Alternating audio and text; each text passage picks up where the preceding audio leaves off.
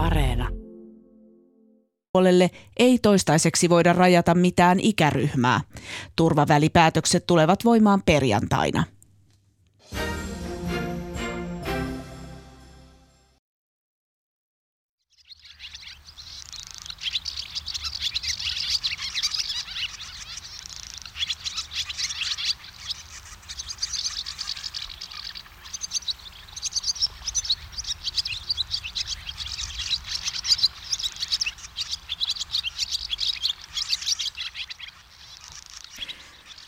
Ja elokuun luontoilta alkaa tästä. Tänne voi tosiaan soittaa ja kysyä Suomen luonnon kotivara, luonnonvaraisista eläimistä ja kasveista. Puhelinnumero 0203 17600 tai sitten voi lähettää sähköpostia. Osoite on luonto.ilta.yle.fi. Täällä Pasilassa ollaan ja itse asiassa näin elosasti aloitettiin tämä lähetys. Juha, minkä takia Harpääskyllä? No haarapäskyjen muutto on käynnissä ja, ja tuota, tähän aikaan, niin jos jotain ääniä haluaa kuunnella, niin kyllä tuommoiset hyvät ruovikkolahdet illalla, kun pääskyt tulee sinne saalistamaan ja yöpymään, niin siellä on aika, aika kaunis äänimaailmakin. Ja pitkä matka eteläiseen Afrikkaan on alkamassa, niin sehän on hienot jäähyväiset myös heittää mukavalle lintulajille. Niin tämä kun ne lentelee se ruovikossa, niin eikö tämä ollut aikanaan se uskomus, josta ajateltiin, että ne saattaa mennä sitten talveksi sinne, sinne pohjamutaan talvehtimaan? Näitä on, näitä on monia tällaisia, että näin uskottiin pääskyjen tekevän. Paikalla tosiaan Juha Laaksosen lisäksi Jaakko Kulberi, miten Jaska tämmöinen lämmin kesä, kun elokuuhun asti on päästy, niin onko, onko ollut vauhdikas hyönteiskesä?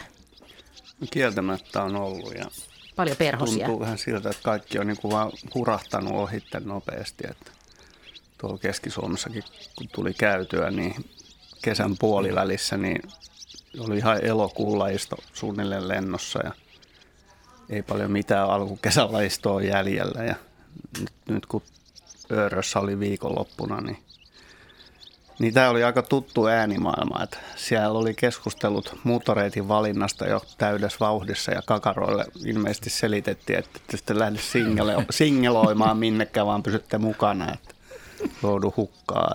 Mutta eikö tämä päiväperhosillekin ollut hyvä kesä? No se vähän riippuu ja roikkuu lajista, että, okay. että oli niin pitkä ja kuiva toi kesä, että tässä on semmoinen niin oma puolensa paikallisella tasolla, että et usein tämmöinen muistetaan hyvänä perhoskesänä, mutta moni niitty, niitty voi olla autio tämän vuoden jälkeen, kun toukkien ravintokasvit on kuollut ja toukat siinä sivussa, että, että ihmiset ei oikein osaa sitä aina, aina tota yhdistää. Muistaa että oli niin kaune, kauheasti perhosia ja sitten seuraavana vuonna on hiljasta. Ja tämä on oikeastaan se syy, minkä takia Karjan laidunnus on tosi hyvä asia, että – silloin näiden ravintokasvit pystyy leviämään kosteammille paikoille ja, ja näin sitten niin kuin kuivina kesinä niin lain ravintokasveja säästyy ainakin jonkin verran. Mä on muuten pakko kysyä se, kun tänään on ollut ihan älytön tuuli esimerkiksi täällä pääkaupunkiseudulla, niin mitkä hyönteiset on sellaisia, jotka lentää niin kuin parhaiten tuulessa? Voiko tämmöistä kysyä? No, tai voi sitä kysyä mitä vaan, mutta... Toki. Äh, kyllä monet, monet tota voimakkaat lentäjät, kuten esimerkiksi kiiteät tai, tai yökköset, niin pärjää tuulessa ihan mainiosti. Että eilen, eilen kattelin melkoisessa blosarissa kanssa tuollaista isoa ritariökköstä, punaista ritariökköstä, joka oli mennyt autokatokseen. Ja sitten kun se säikähti mua, oli sadekeli, niin oli mukavalla autokatokseen katossa kiinni. Siitä se vaan sitten tempasi muutamalla siiveiskulla pihan poikki ja häipyi jonnekin. Ja tuulen vaikutus oli puhdas nolla sen lentoreittiin. Että, että ne on kyllä vahvoja lentäjiä, osaa hyödyntää erinomaisesti. Hämmästyttä. Miten Henry kasvimiehenä, niin Oot, ootko rentoutunut vai onko kasvimiehen kesä sellaista, että et jatkuvasti pitää vähän katella, mitä ympärillä on? No, jos ulos uskaltautuu, niin silloin kyllä. Mutta olihan tämä, olihan tämä kärsimysnäytelmä kuitenkin tämä kesä. Joo. Että, mutta niin luonnon kannalta, niin tietysti mikä Jaska tuossa otti esille, niin koskee paljon muutakin ympäristöä. Että vähän kuvimmilla paikoilla, jopa varvut on kuolleet laajilla alueilla. Kanerva, kanerva on kuollut, puulukka on kuollut, mustikka on kuollut, mustikkasato jää vähäiseksi useilla paikoilla, marjat jää pieniksi. Mutta käänteisesti taas niissä paikoissa, missä pohjaveden tai läheisen lammen tai jonkun puron tai muun vastaava kosteus tuo, kun tuo elinvoimaa kuumaan kesään, niin siemensadoit tämmöiset ovat tosi koviakin, että, että toiset voittaa ja toiset hävii. Nyt voisi sanoa, että tämmöisinä kesinä kallioekosysteemeistä tulee taas kallioita, kun männyt ja muut tarpeettomat kalliokasvit kuolee pois. Tästä kasvusta meillä tulee todella jännittävä kysymys tänään tässä luontoillassa muun muassa, mutta siihen palataan myöhemmin. Mites, Ja mites, varmaan varmaan Niin. tulee muuten hieno syyskukinta kalliolle. Näin voisi kuvitella. Et se usein unohdetaan, että, että talvi on meidän kuiva, kuiva vuoden aika normaalisti pitäisi olla. Ja nyt meillä on ollut tämmöinen ylimääräinen keskellä kesää, niin niin, mites monet se- kasvit reagoivat. Mites Heidi? No, äm, kyllä eläinten ja nisäkkäiden lisääntyminen näyttää kesällä kuitenkin sujuneen kuivuudesta huolimatta, että monet on saattaneet nähdä kyllä nisäkkäitä erikoisissa paikoissa juomassa näiden tota, ö, vaikeiden kaikkein kuivimpien kuukausien aikana, mutta monet ihmiset hän helpotti sitten pieneläinten tuskaa laittamalla juomakuppeja sinne sun tänne. Et nyt musta tällä hetkellä luonnossa näkyy aika paljon se, että ää, nisäkkäiden poikastot on eka kertaa itse ja yksin liikkeessä ja ikävä kyllä näkyy sitten myös niitä tiekuolemia paljon, että ää, ei tarvitse paljon autolla ajaa, kun tienpiekat on täynnä nuoria eläimiä erityisesti. Se niin, ne on uteliaita ja, mm. uteliaita ja vähän höhliä vielä. Joo, että ehkä sillä, sillä mielellä niin kuin, ä, autoilijoille toivoisin niille aamu, aamu- ja iltatunneille malttia, että siellä, siellä on monenlaista ensimmäistä kertaa piipertävää ihan niin kuin ekaluokkalaiset on meillä liikenteessä, niin kyllä ne ihan pienet eläimetkin on siellä liikenteessä, että mm, maltti on valttia. Juha esiteltiin, mutta miten Juha, kun mä katsoin tänään noita tervapääskyjä, oli mieletön tuuli ja katselin niitä tervapääskyjä, niin se on, on se musta sekin aika hämmästyttävää, että niitä oli niin kuin paljon taivaalla liikkeellä. Eikö, onko se niin hyviä lentäjiä, että se tuuli ei haittaa? No nyt on ollut näitä saderintamia, niin pääskytkin kerääntyy johonkin ja sitten välttelee saderintamia, niin on tullut semmoiseen paikkaan, missä, missä ei, ole, ei sada. Ja niin kuin Jaska sanoi, jos kerran hyönteistä on hyviä lentäjiä, niin pääskythän nyt kuuluu vielä, vielä ehkä kovempaa joukkoon, että pitkät, kapeat, vahvat siivet ja yöpyy, nukkuukin taivaalla tervapääsky. Et mä en usko, että silloin hirveästi hankaluuksia, mutta, mutta kyllä esimerkiksi nuo kovimmat puuskat ja tuo kova tuuli, niin kyllä linnut selkeästi, suuri osa niistä välttelee niitä. Pikkulinnut ei tämmöisellä kelillä ainakaan hyönteissyöt lähde muuttomatkalle. Mutta sitten taas toisaalta, niin jos se jää seuraamaan lokkien lentoa rannalla, niin tuntuu siltä, että osa niin kuin linnuista voi nauttiakin tuommoisesta kovasta tuulesta. Tämä on vähän inhimillistämistä, mutta monta kertaa on miettinyt, että miksi, miksi nuoretkin lokit lentää, niin se ja se näyttää, että se ei ole mitään saalistusta, vaan se on ihan semmoista, siellä on varmaan ihan kiva ja vielä treenata, treenata tuota lentoa. Ja jos ajatellaan, että osa tiiroista ja lokeista talvehtii merialueella ja merialueella usein tuuleen, niin ne joutuu myös tottumaan siihen tuuleen, että jos on vielä hyvät, hyvät syystreenit ennen talvehtimisalueita. Hyvä. Tällä jengillä nyt siis lähdetään liikkeelle. Meillä on loistavia kysymyksiä tulossa puhelinnumero, johon voi soittaa 020317600 ja luontoillan sähköpostiosoite on siis luonto.ilta.yle.fi. Ja ensimmäinen soittaja on jo siellä langan päässä Rainer Frilund Kokkolasta iltaa. Ilta. Joo, ja minkälainen kysymys on mielessä? No tämä tapahtui muutama viikko sitten, oli levymessu, Pietarsaare, levymessu Pietarsaaressa, joko semmoiset vajaa 40 kilometriä Kokkolasta. Ajoin rantatietä Pietarsaareen, ostin levyn ja käytiin vaimon kanssa syömässä ja jätettiin auto parkkiin semmoiseen tien viereen, jossa oli, mä en kattonut muuta, mutta mä veikkaan, että oli lehmuksia siinä yläpuolella. Kun me lähdettiin ajaa, niin aa, siinä on viherlude tuulilasissa. No niin kauan kun ajettiin kaupunkiajoa, mä ajattelin, että kyllä se jossain vaiheessa antaa periksi ja lähtee pois.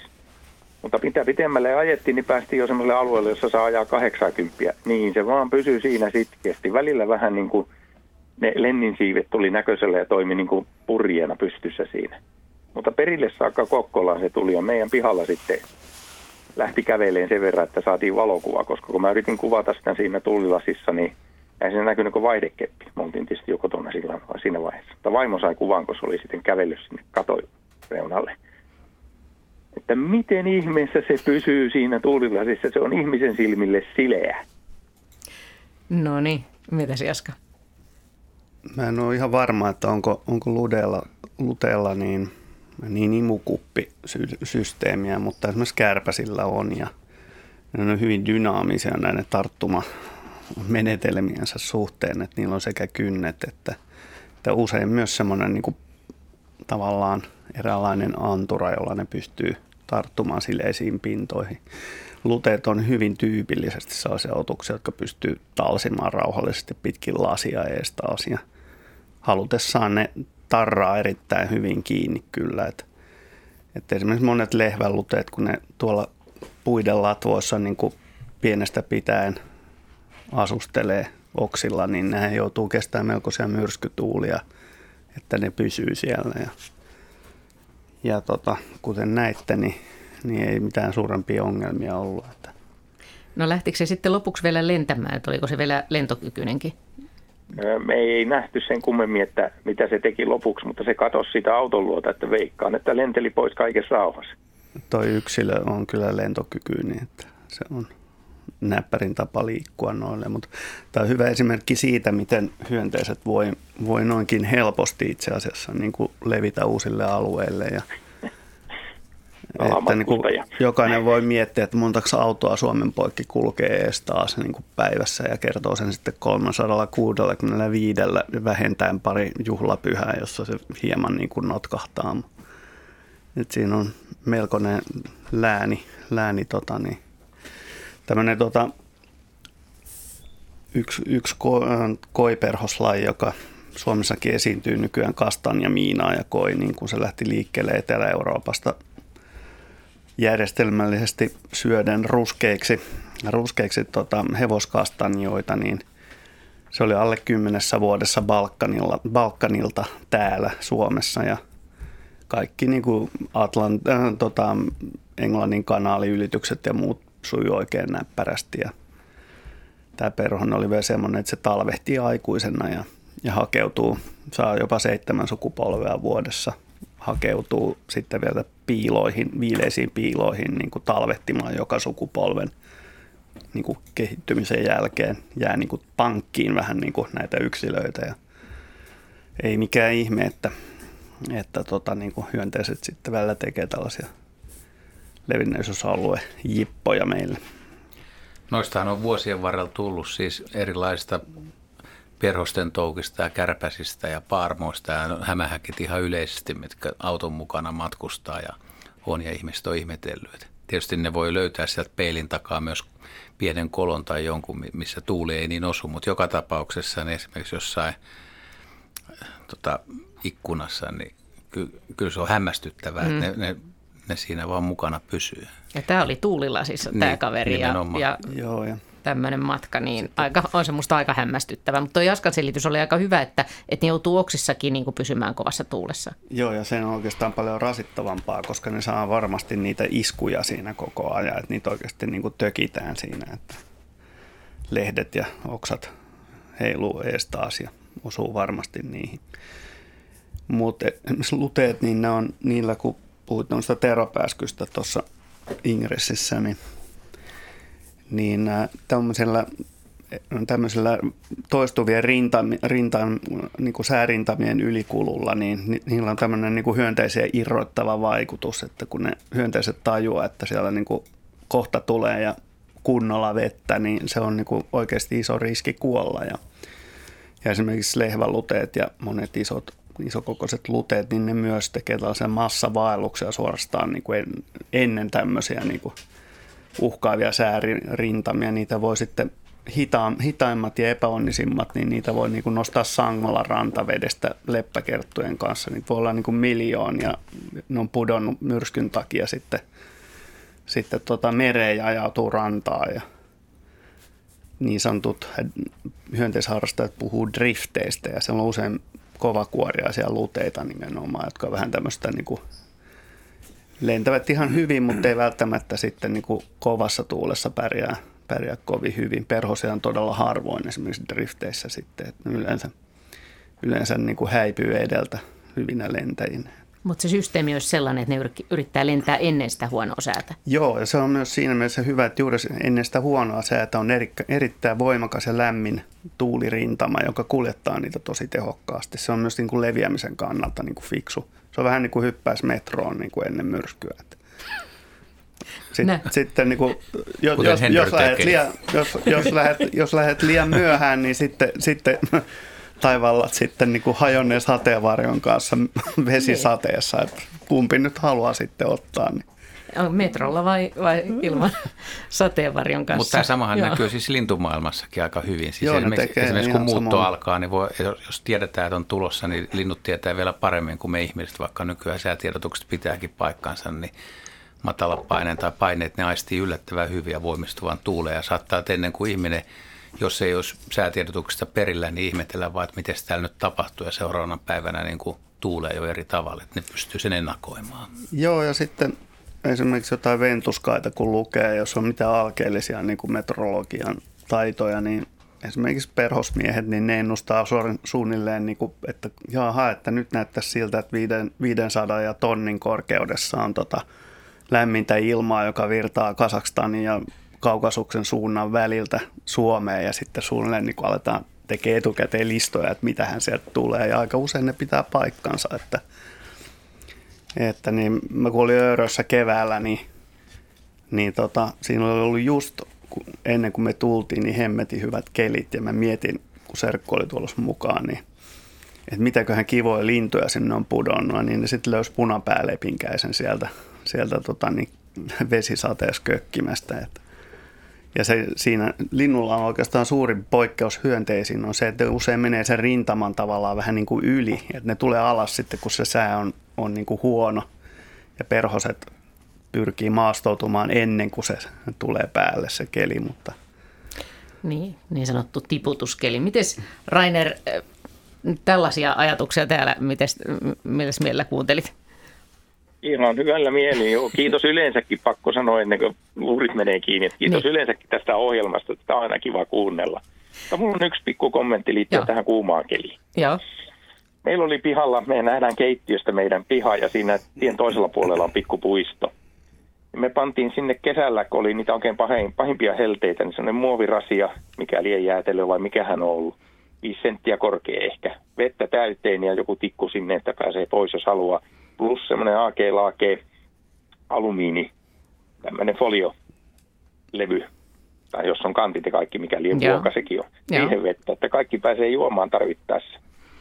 No ensimmäisenä päivänä niin varikset tuli, ja, tai yksi varis tuli ainakin niistä paikan päälle, kaato sen muovirasian, ja sinne meni vedet pois, ja sitten se kävi hakkaamassa sen folion rikki tekikö mieli sitä tai ei. No nyt siellä on niinku kivi siinä muovirasiassa ja sitten on posliinilauta, niin että on kaikille vettä niin, että ne pääseekin sinne. Ei mulla muuta. Kiitoksia. Tämä oli hyvä selitys. Kiitos, joo, ja loistava alku. Mites, varikset niin, on no, fiksuja no, jo, mutta... oli varmaan vielä vähän grillikyljen tuoksua. Niin. niin tai jossain foliossa on joskus ollut. niin, se on nimenomaan näin, että Kyllä, varikset on uteliaita ja kokeilee kaikki, mutta tätä juomahommaa itsekin on tuota tarjonnut tänä kesänä linnuille, siileille, myös, myös niin kuin nisäkkäille. Ja kyllä, kyllä mun mielestä tuommoinen lintujen tai eläinten juottaminen on ihan jännä juttu, että siellä voi käydä mon, monikin laji juomassa. Varpuset ihan yleisesti ja tintit ja pulut ja kyyhkyt, sepelkyyhkyt kaupungeissa. Monella on ollut jano tänä kesänä.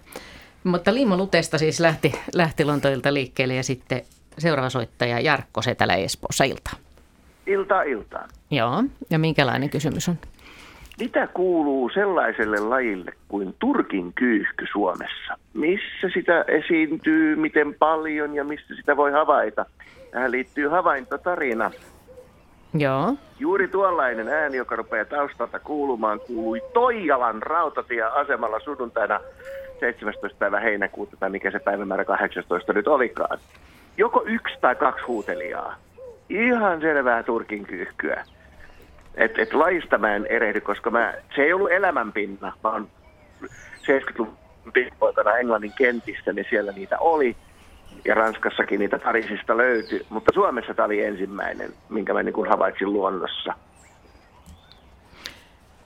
Jaa. Joo, se Mitä on, kuuluu kyseiselle? se on vähän ongelmallinen laji siinä suhteessa, että vielä, vielä tota, 6-70-luvulla se rupesi yleistyy 90-luvulla ja ajateltiin, että siitä tulee ihan yleinenkin tämmöinen suomalainen lintu, joka myös talvehtii Suomessa, mutta sitten homma ei mennytkään ihan niin, vaan, vaan tota, tietyillä länsirannikon kaupungeissa sitä on edelleen ja niitä voi olla, olla useampiakin yksilöitä.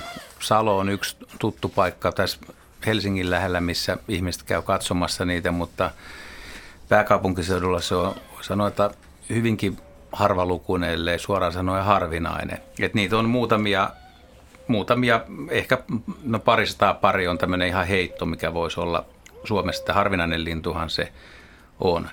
Ja, ja osa niistä jäi siis myös talvehtimaan, että se oli myös talvilintu ja ainakin tuolla Tu- Turun puolella on ihan selkeästi havaittu, että se Turun Turkin kyyhky yhteisö niin hävisi kanahaukan yleistymisen vuotta, kun kanahaukat tuli talveksi kaupunkiin. Ne yksinkertaisesti napsi ne pois.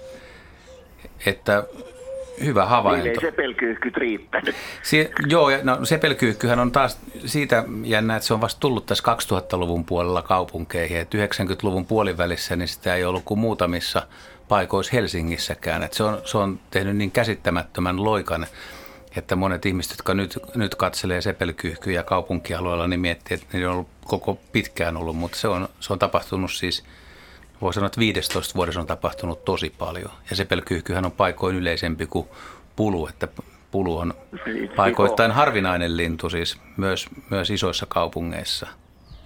Oliko tämä Turkin kyyhky ainoa selitys, äh, eikö siis tämä se mm, kanaukka ainoa selitys Turkin kyyhkyn, Ei, niin kuin, ei, pysähtyi? ei, eikä ollut tarkoitus, että ihan niin julmasti sanoa, että kyllä siinä on voinut olla kylmät talvet, siellä on ollut kylmiä talvia ja, ja, ja tiet, no petopaine tietysti on ja sitten, että ei ole vaan tullut, tullut enemmän etelästä niin kuin lisää tavaraa. Mä aikoinaan Vaasassa asuessani niin harrastin aktiivisesti lintuja ja, ja tota niin, siellä oli ihan hyvä Turkin, Turkin kyyhkykanta ja, ja varpushaukat oli niillä aika paha ongelma, että, että kanahaukka tietysti on ehdottomasti, mutta se on sen verran paljon pienempi kuin nämä muut, että se, se jää varpushaukka naaraan saaliiksi kohtuullisen helposti.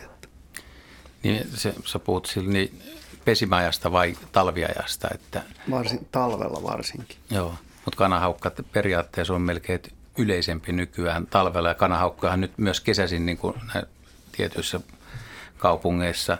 Mutta ettei tule ihmisille nyt ihan väärää kuvaa, niin siis kyllä ne kylmät ja lumiset talvet, ankarat, ankarat talvet myös verotti sitä, että, että vaikka on yllättävän karaistunut lintu, niin ei, ei kyllä niin kuin superkylmät talvetkaan tee sille hyvää. Joo, mä luulen, että se on itse asiassa sen takana, että, että sen levinneisyys on mikä on. Että meren läheisyys pitää tarpeeksi leutana sitä keliä, ettei ihan, ihan koville pakkasille mene. Tosin paljon kovempia pakkasia oli silloin, kun se levisi Suomeen, että nykyään tal- talvet on suorastaan leutoja, että se ei pitäisi tällä hetkellä olla niin kuin ongelma. Mutta nyt pitäisi tulla siis uutta, uusia lintuja mm. paljon, että nämä, nämä muutamat ei tahdo, eh- ehkä se poikastuotto ei ole sit niin hyvä, että vaatisi vähän emigranttia. Joo, saa nähdä yleistyykö palmukyyhky ennen sitä. Onko siitäkin tullut Suomeen? Ei, ei, Ei. Ei ole, mutta se leviää erittäin voimakkaasti tuolla Etelä-Euroopan niin kuin Tässä on toinenkin muuten laji, siis turturikyyhky, mikä on, mikä on aika, aika samannäköinen kuin turkin kyyhky, niin harvinaistunut voimakkaasti, mikä on ollut enemmän taas kaakkois, kaakon ja itä, itäisen Suomen laji. Niin on kyllä nykyään, niin kun ajattelee omia retkiä, niin kyllä aika, aika harvoin tulee enää niin kuin länsirannikolla tai Etelä-Suomenlahdella ja saarissa vastaan, että, että ei, ei silläkään hirveän hyvin mene. Kyllähän niitä ammutaan niin kuin riesaksi asti tuolla etelämpänä. Ja, et siinä, missä ammutaan esimerkiksi Libanonissa kuhankeittäjät ja sininärhet ja ihan mitä vaan, niin, niin kyllä mieluiten sitä ampuu vielä turturikyyhkyä, että, että ne sentään Mm. syödäänkin. Risteytyykö äh, nämä kyyhkylajit mitenkään tai tiedetäänkö siitä, että pystyykö nämä kyyhkylajit, mitä nyt tässä on mainittu, turkin kyyhky, turturikyyhky, kesykyyhky, sepelkyyhky, tiedetäänkö risteilmistä mitään? Hmm. Varmaan ne, se, se palmukyyhky ja turkinkyyhky varmaan risteytyy. Mä en nyt nyt ei tule mieleen, mitä näillä suomalaisilla kyyhkyillä. Niin... En ole minäkään kyllä koskaan kuullut, että niillä on aika monimutkaiset soidin, soidin pelit, että se voi olla, että että se estää että, sekoittumisen. Vaikka, vaikka ne ehkä pystyisivät lisääntymään, niin niin ne vain käy. Mä just luin, luin tilaston, tuon rengastustoimiston tilaston, siis, missä on, oli nämä lajit, siis risteymälajit, mitä on rengastettu – sitten joku kaksi päivää, nyt mä en muista, että olisiko siellä, ei siellä kyllä ollut siis pulu ja uuttukyyhky. Sanotaan, että se ei ole mahdotonta, mutta nyt, nyt täytyy, ettei puhu ihan lööperiin, niin sanoa, että en muista enkä tiedä. No, niin, sekin on hyvä myöntää mutta, välillä, mutta hieno, hieno havainto. Tämä kyyhky, niin, niin sitä siis, jos sen havaitsee, niin saa olla tyytyväinen. Ilman muuta, joo, hyvä, hyvä, hyvä havainto on kyllä, joo. Ja niitä oli tosiaan kaksi, siis siitä mä en ole varma, ne oli sen verran etäällä, mutta niin. ihan kun siinä olisi ollut kaksi koirasta, olisi oikein niin. harrastanut kilpahuutelua. Niin, tai koiras ja naaraskin. Se on muuten no. levinnyt. Ai, aha. Jos olisi, niin olisi hyvä siis tietysti.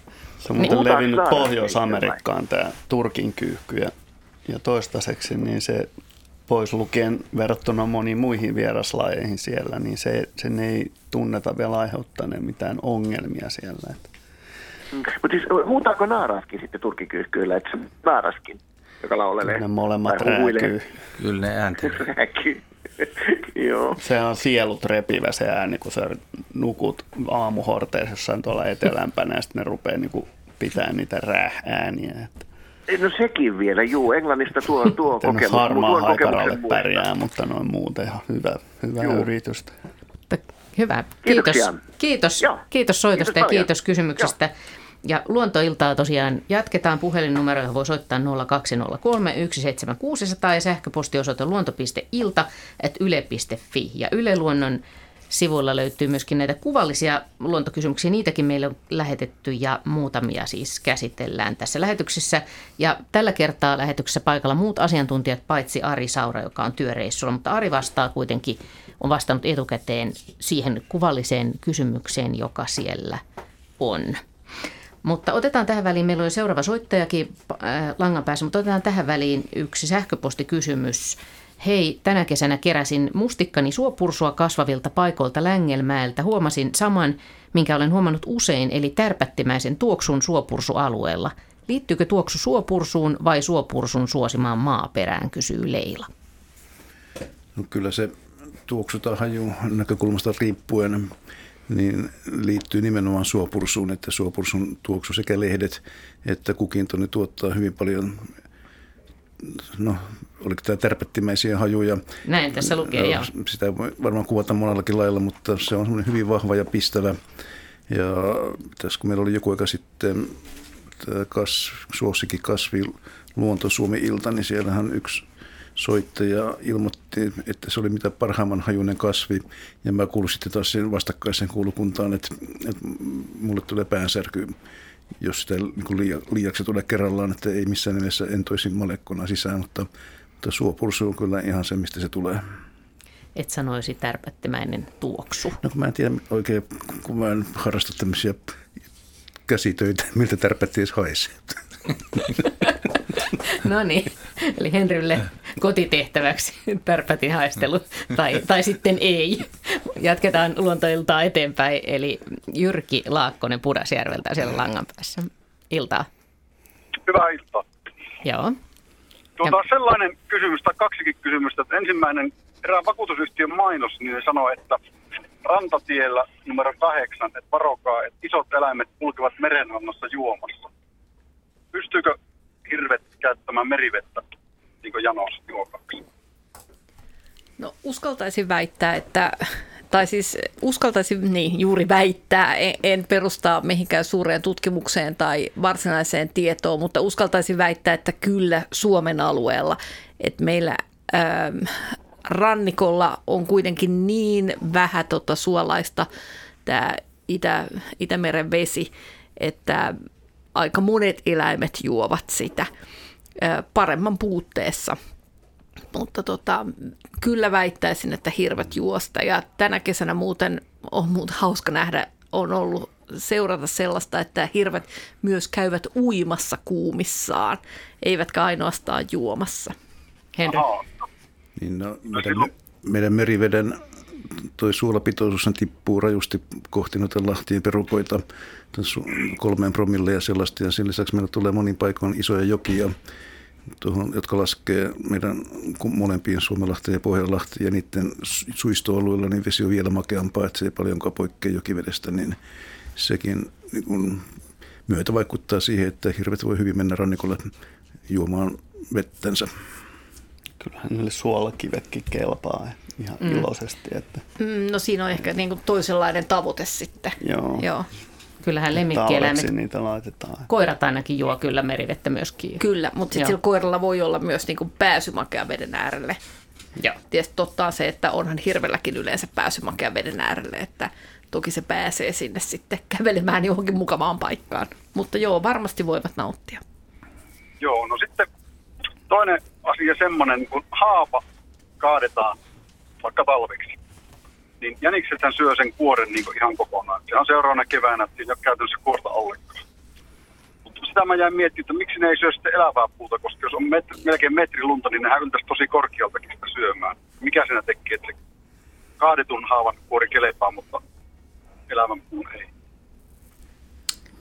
Ja mun mielestä näyttää aina siltä, että ne tulee mieluiten syömään niitä oksia enemmän kuin sitä runkoa.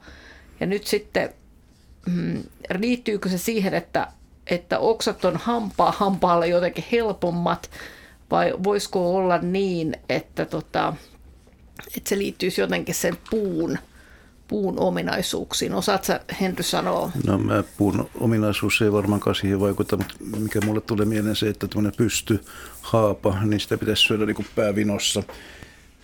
Jos siihen käy suorin päin, niin se purema pinta on paljon hankalampi kuin se, että kun on kaatunut haapa. Se Siinä se on, on mekaanisesti vaikeampi. Niin, se on mekaanisesti niin. vaikeampi.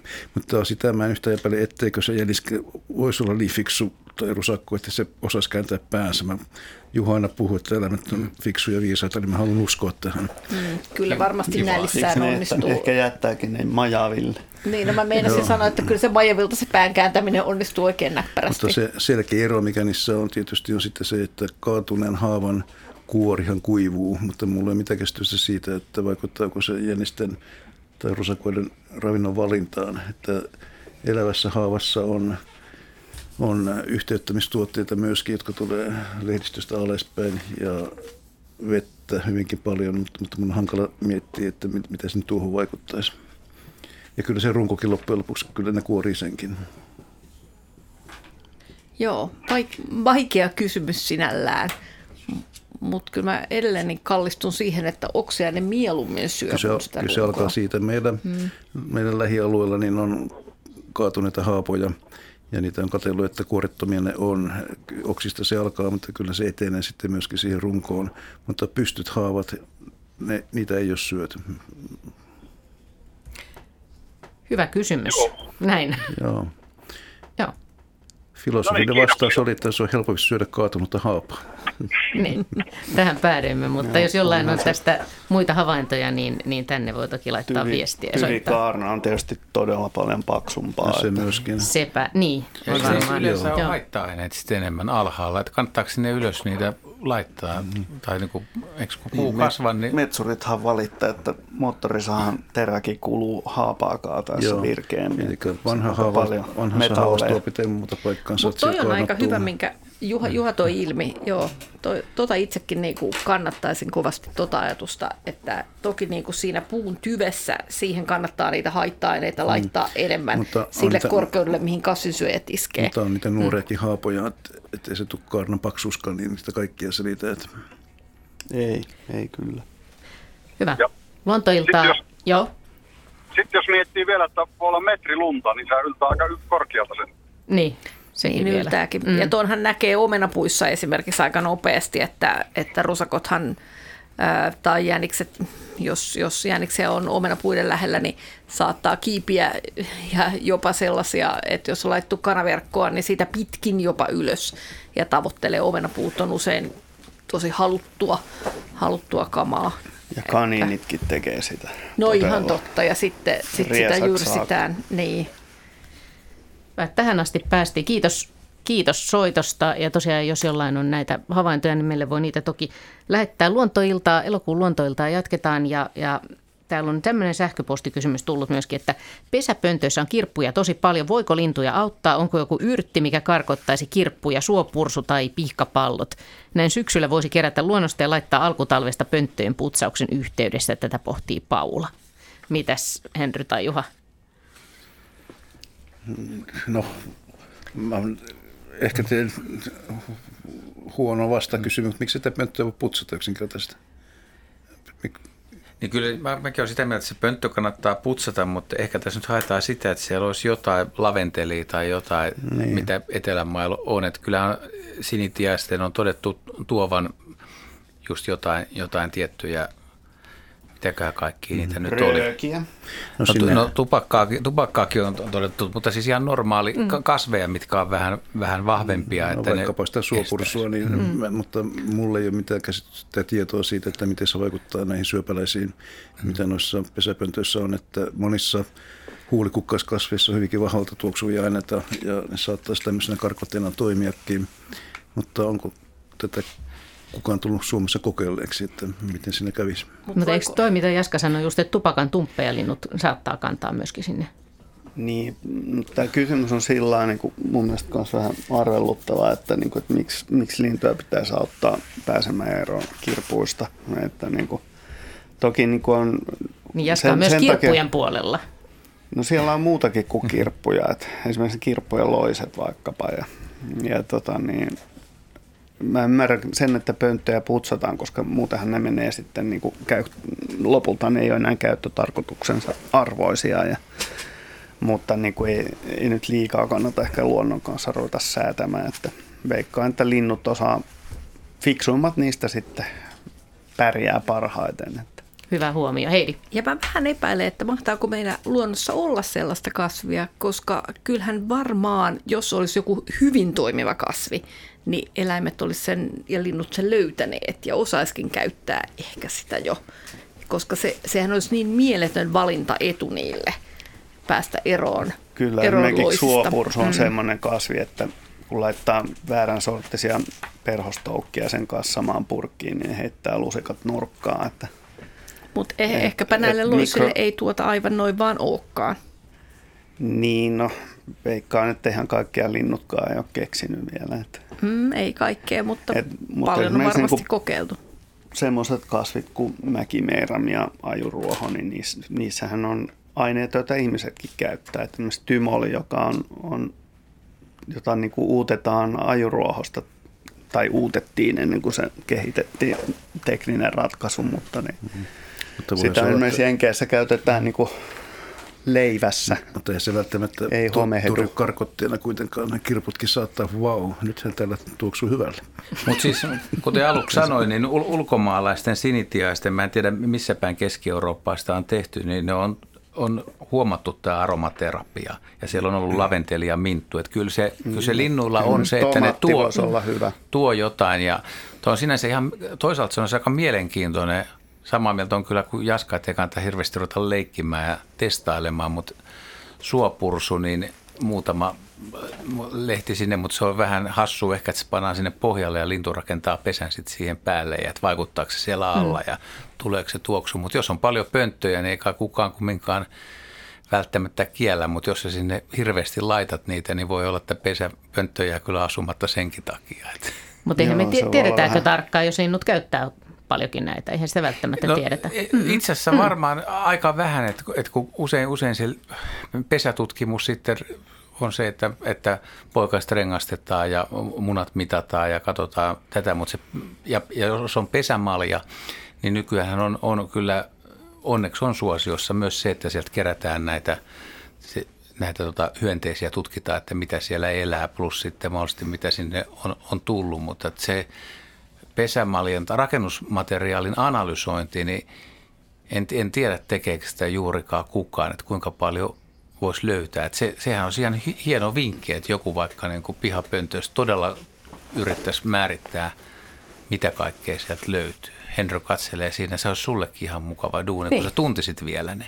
Hmm. Siis sillä Syksy, lailla. syksy hommaa Tai välittömästi sen jälkeen, kun ne on Pesintään, pesinyt, niin. heti kun on pesinyt, että ne olisi vielä hyvin tunnistettavissa, niin se olisi loppujen lopuksi, tässä on, olisi vähän ideaakin. Kyllä, kyllä. Että kaikki ne pienet kas, kasin kappaleet, mitä sinne tuodaan, niin Määrittämään vaan. Kyllä. Siellä. Mutta kyllähän oksennuspallostakin pienen pienestä lu, lu, luista niin Siellä on pystytään edes- määrittämään, on että edes- mikä se on, niin kyllä Joo, se joo. nyt pakkohan sinun nyt tuntee ne kasvit, jos Ja se on leviää vihreätä sitten on. uravan pesiin ja kaikkiin muihin tämä Tämä on hyvä, kun me keksitään Henrylle Niin. tässä hommia. siellä on edes ne luut. Henry, sulla ei ole eläkkeellä yht, mitään hätää siitä, että ei olisi tekemistä. No niin, akateemialle hakemus vaan. Nimenomaan. Mutta nyt meillä on seuraava soittaja, Eero Simonen Tervosta, iltaa.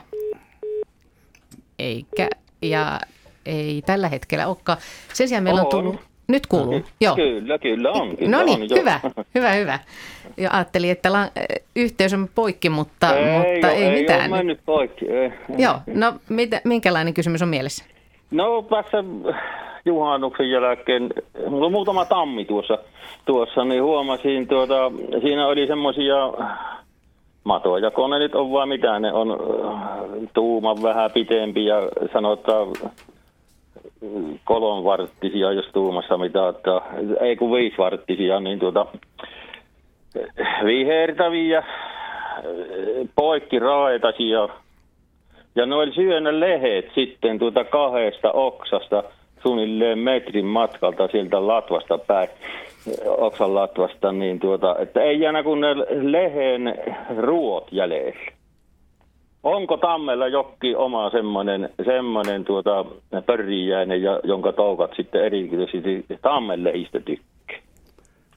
Minkäs kokoisia nämä nyt sitten olikaan? Että, Niin nämä toukat. joo, jos sentteinä No keskustellaan. sanotaan, että, että tuota, reilu kolme senttiä. ja Alta poi- viien senttiä. Poikkiraitaisia. Vihreitä. Poikkiraitaisia. Vihertäviä, niin. Minkäs Ja väriset ne raidat oli sitten? Oliko sinne niin kuin... Tummempia, tummempia oli ne raidat tuota siitä itse elukasta. Oliko siinä mitään muuta väriä siinä raidassa kuin Tuota, tuota. punaista No tum- täplää tu- tai muuta? Ei, siellä... ei, ei, en minä täpliä huomannut, mutta semmoista lyhyttä, lyhyttä karvaa siinä, siinä raidassa. All right. Toi kuulostaa hieman, hieman tota niin, tuolta toukalta, mutta, mutta tosiaan kun te kysyitte, että onko tammella, niin tammella on kaikista eurooppalaisista puulajeista kaikkein eniten herbivoreja, eli, eli kasvinsyöjä hyönteisiä Euroopassa. Joo. Ja se on varmaan nelinumeroinen se määrä ja näistä perhosia, joihin toi siis luultavimmin kuuluu, niin niitäkin on Suomessakin jo varmaan kolminumeroinen määrä lajeja, jotka syö sitä. Että. Kyllä, kun Mutta jos, on kolme, jos se nyt vastaa tuota kuvien, kuvausta, niin, niin tota, te voisitte katsoa vaikka netistä, että olisiko pikku riikinkukkokehräjän toukka semmoinen, minkä te näitte. Joo, minulla ei nettiä ole, että sinne minä en mene no. kahtomaan. Perhana sentään. No mutta se, se olisi mahdollinen. Tämä on tämmöinen. arvaus ja tämä Mutta se oli karvanen osittain se toukka, aika karvaton. Joo, e, oli, oli karvoja, semmoisia niin. millin padin mittaisia karvoja oli siinä. siinä ja se kyllä semmosia- kuulostaa pikkuriikin kukkokehräjältä. Että Milloinkaan en, en, en, en, en ole nähnyt. mihin nähnyt aikaan moi- tämä oli?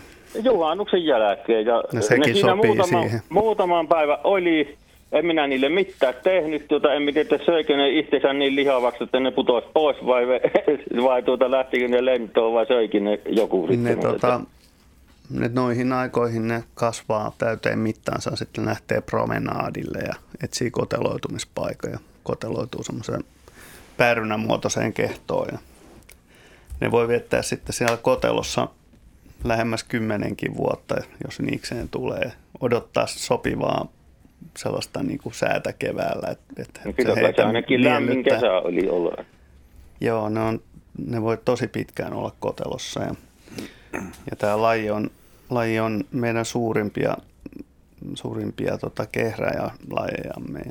Tai no, suur, no, kaikki ne on aika suuria, mutta lentää huhtikuussa ja toukokuun alussa. Ja koiralla on maailman ennätys, dokumentoitu maailman ennätys naaraan löytämisen suhteen, eli onko se nyt peräti 13 kilometrien päästä, niin on, on merkitty yksilö löytänyt naara-alua. Joo. Hämmästyttävää. No, eli, ja siis eli, kymmenen, sanoiko se oikeasti kymmenen vuotta ne voi olla periaatteessa? Niin, siis on Jopa. lähemmäs kymmenen vuotta ainakin on, on todettu, että ne on vähän niin kuin siemenpankissa siellä, että Kyllä, kyllä. Tässä on sitten kymmenen vuotta aikaa seurata, että mitä tapahtuu. Kyllä, mutta parhaimmillaan ne tuhot voivat tosi massiivisiakin tammella, että, että jos Lounais-Suomessa Ruissalossa, niin kymmenisen vuotta sitten varmaan, niin, niin, niin se oli, voisi sanoa, oli toukka-armeija, joka popsi tammenlehteä intohimolla, että voit, kun jälkeen, sen jälkeen voi näyttää tosi pahallekin isossa metsiköissäkin. Joo, varsinkin pakkasmittarin toukat ajoittain saa melkoista jälkeä aikaa ja sitten tammikääriäinen. Mutta siis onko Tammella sitten hyvät puolustuskeinot, kun se on tämmöinen hyönteismajatalo? No, no, no siltähän se näyttää, ettei ole.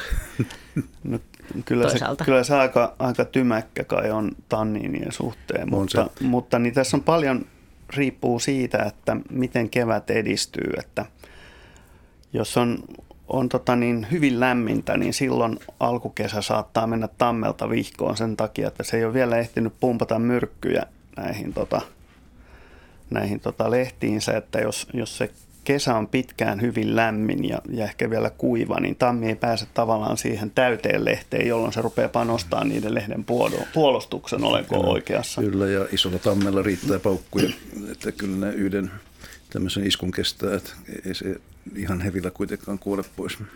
Niin, tammen lehti, tuohon, niin kuin se lehti, kun se kasvaa, niin... Kuole.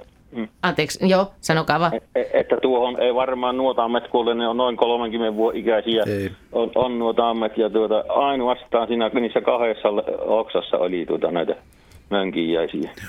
Joo. Ja aika Joo, siis- jännittäviä siis, kavereita nekin sitten. Siis pikkuriikin kukkokehrääjä, niin, tai, niin se elää varmaan Suomen luonnossa jopa sadoilla eri kasvilajeilla, että se ei sinänsä ole tammesta riippuvainen. Että se joo, hyvin joo. usein näkee esimerkiksi pajulla ja kanervalla se elää.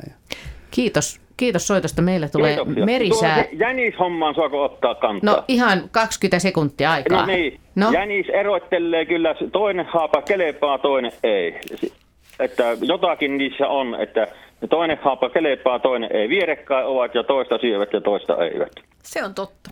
Se on, joo, se oli hyvä kommentti, joo. Kiitokset, hyvä, kiitokset tästä joo. kysymyksestä. Ihan kohta tosiaan merisää ja meillä on myös tullut tähän haapaan liittyen tällainen, että kommentti Arilta Vantalta, että rusakon on nähty syövän vuolukiven, äh, ei kun nuolukiven haapasta tolppaa pystyssä. Ilmeisesti suola houkuttelee hankalampaankin ateriointiin. Tämä ilmeisesti kirvottaa uusiakin kommentteja, mutta nyt siirrytään merisäähän ja sitten jatketaan sen jälkeen luontoilta hetken kuluttua.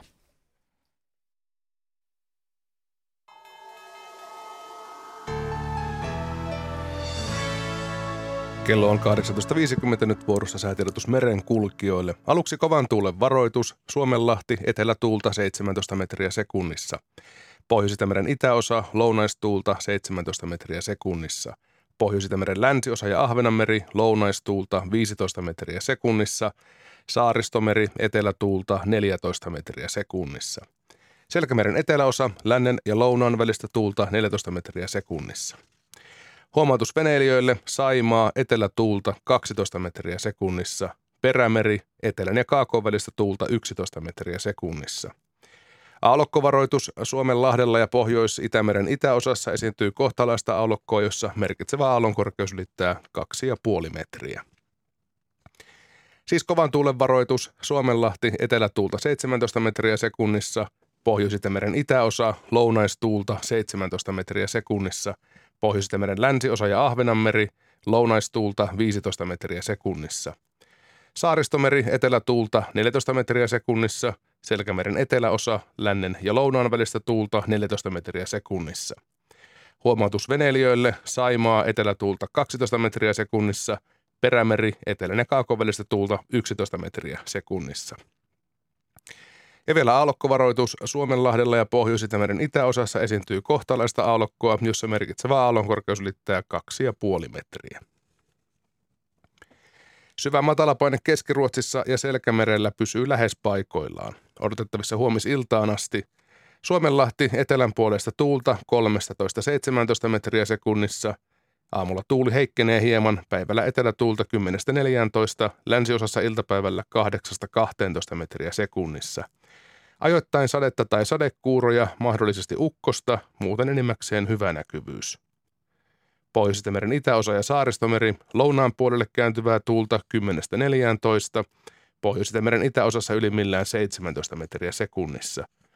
Aamuyöllä heikkenevää tuulta, päivällä 8-12 metriä sekunnissa. Ajoittain sadetta tai sadekuuroja, muuten enimmäkseen hyvä näkyvyys.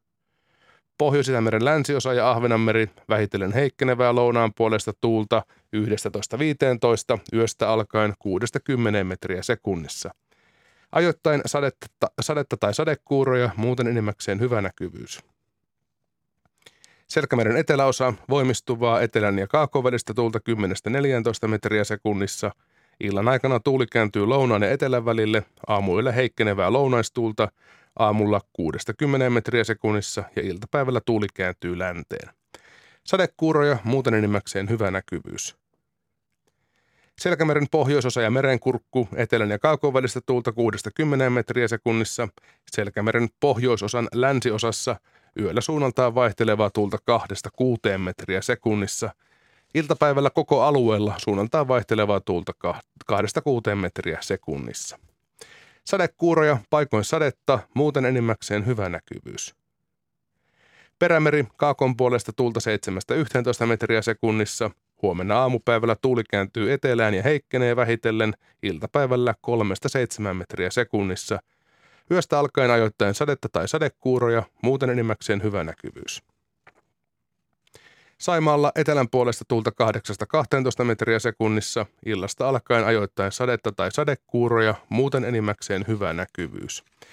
Ja odotettavissa torstai-illasta perjantai-iltaan Suomenlahti ja Pohjois-Itämeri aluksi lännen puolesta tuulta alle 14 metriä sekunnissa, Suomenlahden itäosassa kovan tuulen todennäköisyys 30 prosenttia. Yöstä alkaen lännen puolesta tuulta alle 10 metriä sekunnissa, Suomenlahden itäosassa vasta päivällä alle 14 metriä sekunnissa. Ahvenanmeri, Saaristomeri ja Selkämeri lännen puolesta tuulta alle 10 metriä sekunnissa, Selkämerellä yöllä alle 14 metriä sekunnissa ja päivällä enimmäkseen alle 10 metriä sekunnissa. Merenkurkku ja perämeri enimmäkseen heikkoa tuulta, päivällä lounaan puolesta tuulta alle 10 metriä sekunnissa. Sää rannikkoasemilla tänään kello 18, Haapasaaressa lämpötila 17 astetta, Etelätuulta 19 metriä sekunnissa, pilvistä ja näkyvyys 13 kilometriä. Kotkarankki lämpötila 15 astetta, muut tiedot puuttuvat. Orrengrund 16, etelä 15, vesikuuroja yli 20. Emäsalo 16, etelä 13, Kalbodagrund 17, etelä 13. Itätoukki 16, etelä 12, Harmaja 16, etelä 12, melkein pilvistä 29. Mäkiluotto 16, etelä 13, Bokashär 15, etelä 12, heikkoa vesisadetta 14. Jusserö 15, etelä 15, vesikuuroja 10. Hanko Tulinimi 15, Etelä-Kaakko 16, Russerö 15, Etelä 16. Veenö 15, Etelä 12, Uuttöö 15, Lounas 13, Vesikuuroja 7. Bookshire 14, Länsi-Lounas 14, Vilsanti 17, Länsi-Lounas 11, 13 kilometriä. Gotska Sandön 17, Länsi 7, Pilvistä 49. Rajakari 15, Etelä-Kaakko 11, Fagerholm 15, Etelä 12. Kumlingessa lämpöastetta 15, lounaistuulta 10 metriä sekunnissa, pilvistä ja näkyvyys 43 kilometriä. Nyham 15, länsi 15, tihkusadetta 17. Märket 14, länsi 14, Isokari 14, Kaakko 12, vesikuuroja 4. Kylmäpihlaja 14, Kaakko 13, vesikuuroja 7. Tahkoluoto 16, Kaakko 11, vesikuuroja 50. Selgrund 14, Itä 7, Vesikuuroja 36, Bredskäret 14, Kaakko 2. Strömingsboden 14, Etelä-Kaakko 6, Valassaaret 14, Etelä-Kaakko 4. Kallan 16, Kaakko 11, Tankkar 16, Etelä-Kaakko 7, Vesikuuroja 25. Ulkokalla 16, Kaakko 7, Nahkienen 18, Etelä-Kaakko 10. Raahe 19, Kaakko 9, 38 kilometriä. Oulu Vihreäsaari 18, Kaakko 8, 20 kilometriä. Marjaniemi 18, Kaakko 7, Pilvistä 20, Kemi 1 17, Itä-Kaakko 8 ja ajoksessa lämpötila 18 astetta, kaakkoistuulta 7 metriä sekunnissa, pilvistä ja näkyvyys 50 kilometriä. Meriveden korkeus tänään kello 18, Kemi plus 16 senttimetriä, Oulu plus 6, Raahe plus 18, Pietarsaari plus 25, Vaasa plus 28, Kaskinen plus 31, Mäntyluoto plus 34, Rauma plus 30, Turku plus 42, Föglö plus 28, Hanko plus 35, Helsinki plus 29, Porvoo plus 26 ja Hamina plus 40 senttimetriä. Aallokon korkeus tänään kello 18 pohjois oli 2,5 metriä.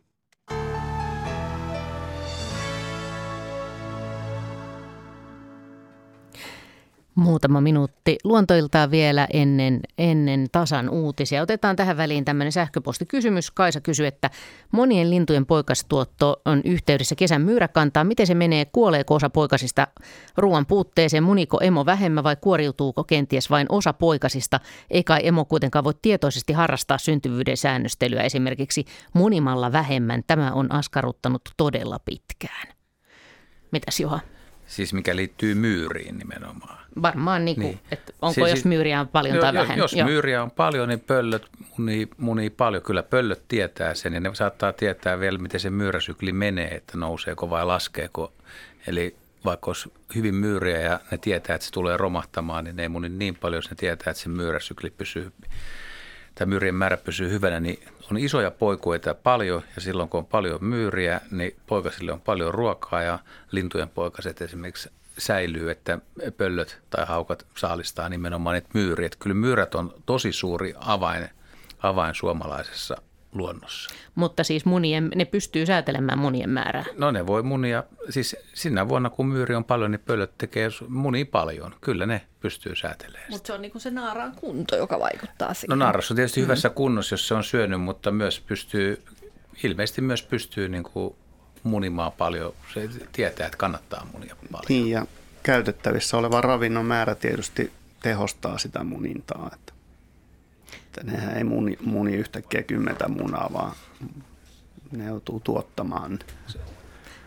Niin, vähitellen. Joo. Hyvä. Nyt ja puhelin... ne pystyy, niin. pystyy sen arvioimaan siitä, että ne näkee myyrien kuseen, joka on ultravioletin hohtavaa ja ne näkee. Silloin kun myyri on paljon, niin näkee ne myyrät myös. tai kuulee ne. Sekä että. Nyt uutisia ja sitten jatketaan luontoilta.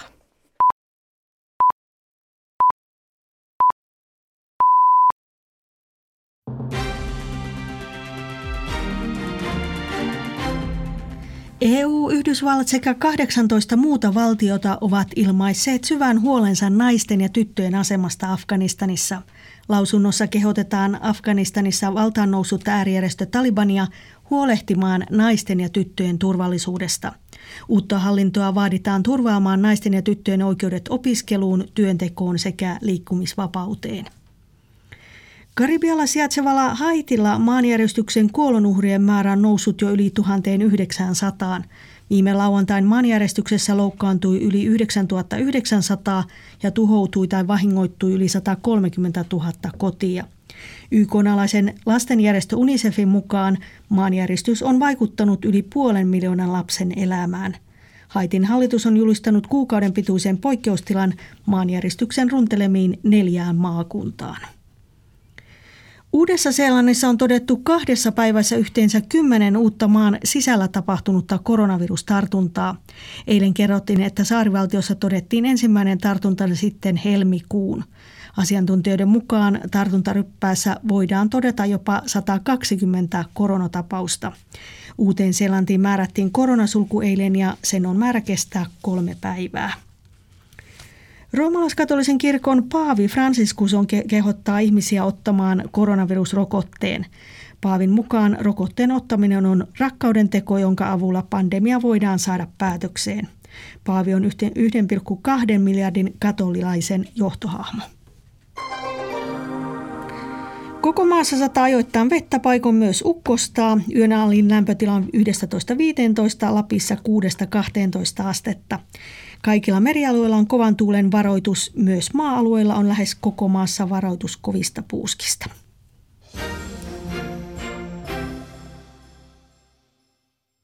On taas Urheiluradion aika. Toimittajana on Maija Kautto.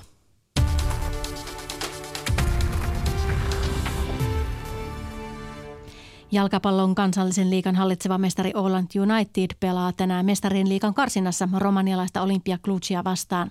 Ottelu alkaa tunnin kuluttua ja se pelataan Marianhaminassa. Osaottelujen sijaan Ahvenanmaalla pelataan neljän joukkueen miniturnaus.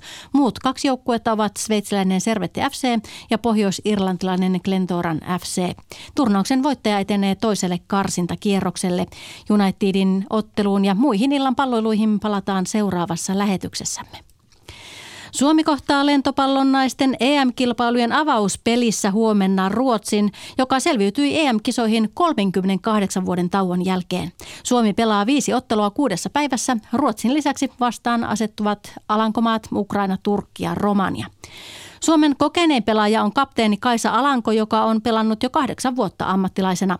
Konkari Passarin rinnalla Liberonetta Laaksoselta odotetaan EM-kisoissa yhtä loistavia pelastuksia kuin EM-karsinoissa, joissa Laaksonen pelasi ensimmäiset aamaa-ottelunsa. Petri Sjöblom tapasi kaksikon Kyyjärvellä viimeistelyleirillä ja näin Alanko ja Laaksonen kisaodotuksista puhuvat. Kuinka pitkään muuten, kun sä oot totta kai myös eri pelipaikoilla ollut ja sua on laitettu niin LP-viestissä eri pelipaikoilla, sä oot siinä päässyt loistamaan, niin kuinka pitkään sä oot ikään kuin ajatellut, että olisi mahtava päästä pelaa arvokisossa ja nyt se niin kuin toteutuu, niin miten sä koet tämän? No totta kai se on aina ollut unelma, että onhan tämä nyt ihan hullu, että se tapahtuu, että me sinne mennään. No nimenomaan yritän ajatella sen enemmän mahdollisuutena, enkä yritä liikaa miettiä muuta. No mitäs Konkari sanoo, koska varmasti jäi vähän jotain parannettavaa edellisistä kisoista. Nyt totta kai koko joukkojen tavoitteena jatkopaikka, mutta miten sä itse näet tuon EM-turnauksen, mihin sä oot tyytyväinen? No joo, totta. Siis jäi niin kuin hampaankolo. Hyvinhän me pelattiin siellä, mutta tietenkin nyt nälkä kasvaa tässä reenatessa ja no jatkopaikkaa haetaan ja tietenkin niin kuin semmoista, että pystyttäisiin pelaamaan meidän omalla tasolla ja pystyttäisiin käyttämään, mitä me ollaan reenattu kesän ja Mitäs äh, Kippari sanoo tämän vuotisesta jengistä? Joo, siis just ihanaa, kun on paljon uusia kasvoja ja mä, mä uskon, ja niin kun, että myös se uutuuden into tuo sinne semmoista uutta virtaa sinne kisoihin. Suomen avausottelua pääsee seuraamaan suorana TV2 huomenna kello 15.45 alkaen. Korkein hallinto-oikeus on hylännyt Suomen ampumahiihtoliiton tekemän valituksen, joka liittyi opetus- ja kulttuuriministeriön apurahapäätökseen. Tapauksessa oli kyse ampumahiihtoliiton ministeriölle jättämästä yleisavustushakemuksesta vuonna 2018. Liitto jäi ilman noin 240 000 euron avustusta, sillä se ei ollut KHOn mukaan rekisteröinyt hakemustaan ministeriölle määräajassa. Urheiluradio taas kello 21 uutisten jälkeen.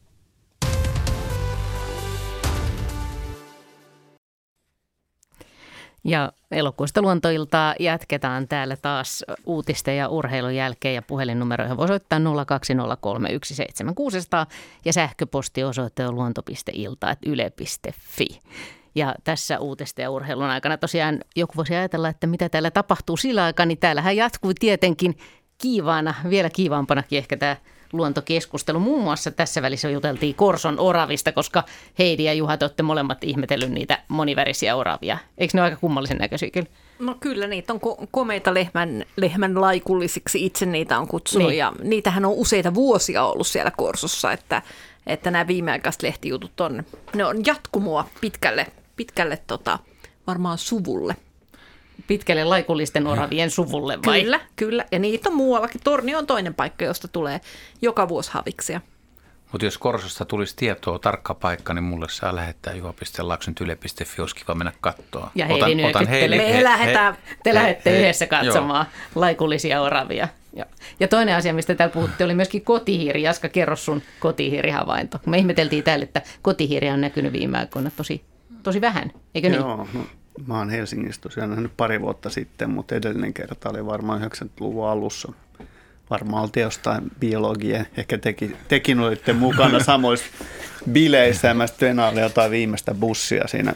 Silloin tuo Ateneum oli rempassa ja sitten mä siihen aikaan vielä kunnottamat hampurilaisyhtiöt pakkas tota, niin, tavaransa niin tuommoisiin Styrox-paketteihin. Ja mä katsoin, että tuossa liikkuu tuommoinen vaikka tuulta onkin, niin väärään suuntaan yksi Styrox-boksin kansi ja se tuli suoraan niin kuin mua kohti ja sitten se törmäsi mun kengän kärkeen ja sitten se vähän yritti mennä eteenpäin ja sitten sieltä kurkisti kotihiiri sieltä.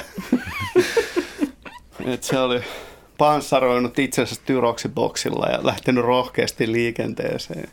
Sitten se meni, meni tästä säikähtäneenä, se jätti tämän suojuksen ja juoksi tota, niin Ateneumin aidan taakse, jossa oli siis remppa silloin meneillä. Huipputarina.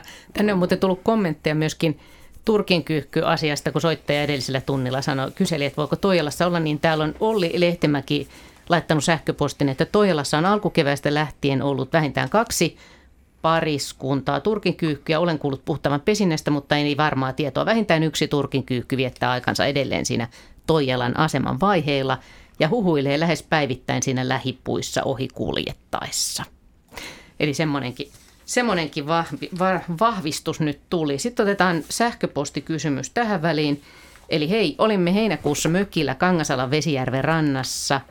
Mm, ra- järvessä oli paljon lumpeita. Ihmettelimme, mikä säätelee lumpeen kukan aukeamista ja sulkeutumista, kun ihan pienen välimatkan päästä kukat olivat eri aikaan päivästä auki. Vaikutti siltä, että valolla ei ole vaikutusta, sillä aurinko paistoi niihin tasaisesti. Kiitos, jos ehditte va- valaista. Ää, ystävällisesti terveisin Satu. No, aika visainen kysymys, eikä, eikä mulla mitään niin suoraa vastausta tuohon ole, että aina mitä mä pystyn ajattelemaan on se, että ne on eri-ikäisiä kukkia ja sen tähden aukeavat hieman eri aikaan päivästä nuori kukka ja vanha kukka voi, voi rytmiltään olla hieman erilaisia. Mutta jos ne on täysin samanikäisiä kukkia ja aukevat silti eri aikaan, niin se jää kyllä mysteeriksi ainakin mun osalta. Hämmästyttävä aika sinne muuten menee kiinni. Ne menee aikaisin kyllä kiinni, että kävisi aivan hyvin tähän kukkakelloon, mikäli siihen kuuluisi allikko, missä lumme viihtyy. Niin. Mutta en ole koskaan ajatellut tuota, että ne olisi eriaikaisia, eli se on asia, mitä täytyy ryhtyä pitämään silmällä, kun jos olelee oikealla paikalla oikeaan aikaan, niin vähän katsoo sitä, että miten ne tulee pinnalle. Se kestää jonkin aikaa ennen kuin ne sieltä pohjalta kasvattaa se pitkä kukkaruotinsa tai kukkavanansa ja, ja saavuttaa veden pinnan. Ihan niin kuin ruotikin. Et, et, ja, eli ne on eri-ikäisiä, se on selvä asia, mutta, mutta vaikuttaako se kukon aukeamiseen, niin, niin sitä mä en tiedä, mutta mitä muuta mä en osaa arvioida. Sitten otetaan vielä tähän ennen seuraavaa soittajaa, joka taitaa siellä olla jo langoilla, niin, niin siili-kommentteja. Täällä onkin aika hurja siilitarinoita. Markku Maja Rajamäki kirjoittaa, että, että takapihallamme siilillä oli sammakko saaliinaan, joka kuitenkin pääsi pakoon ja hyppäsi sisään. Siili tuli perässä etsimään sitä joka paikasta. Kun häädimme molemmat ulos, Sammakko jäi kyhyttämään paikoille ja siili etsi sitä erittäin aktiivisesti. Lopulta sammakon hermot ilmeisesti petti ja se lähti liikkeelle.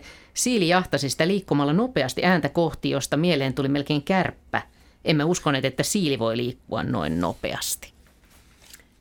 No, nyt on nähty sitten se harvinainen siilin metsästystapahtuma, jossa siili on todella se saalistajan asemassa. Ähm, ajatellaan yleensä silleen, että siili ei helposti saa saalista kiinni, eikä välttämättä tuommoisen liikkuvan saaliin perään kauheasti mene.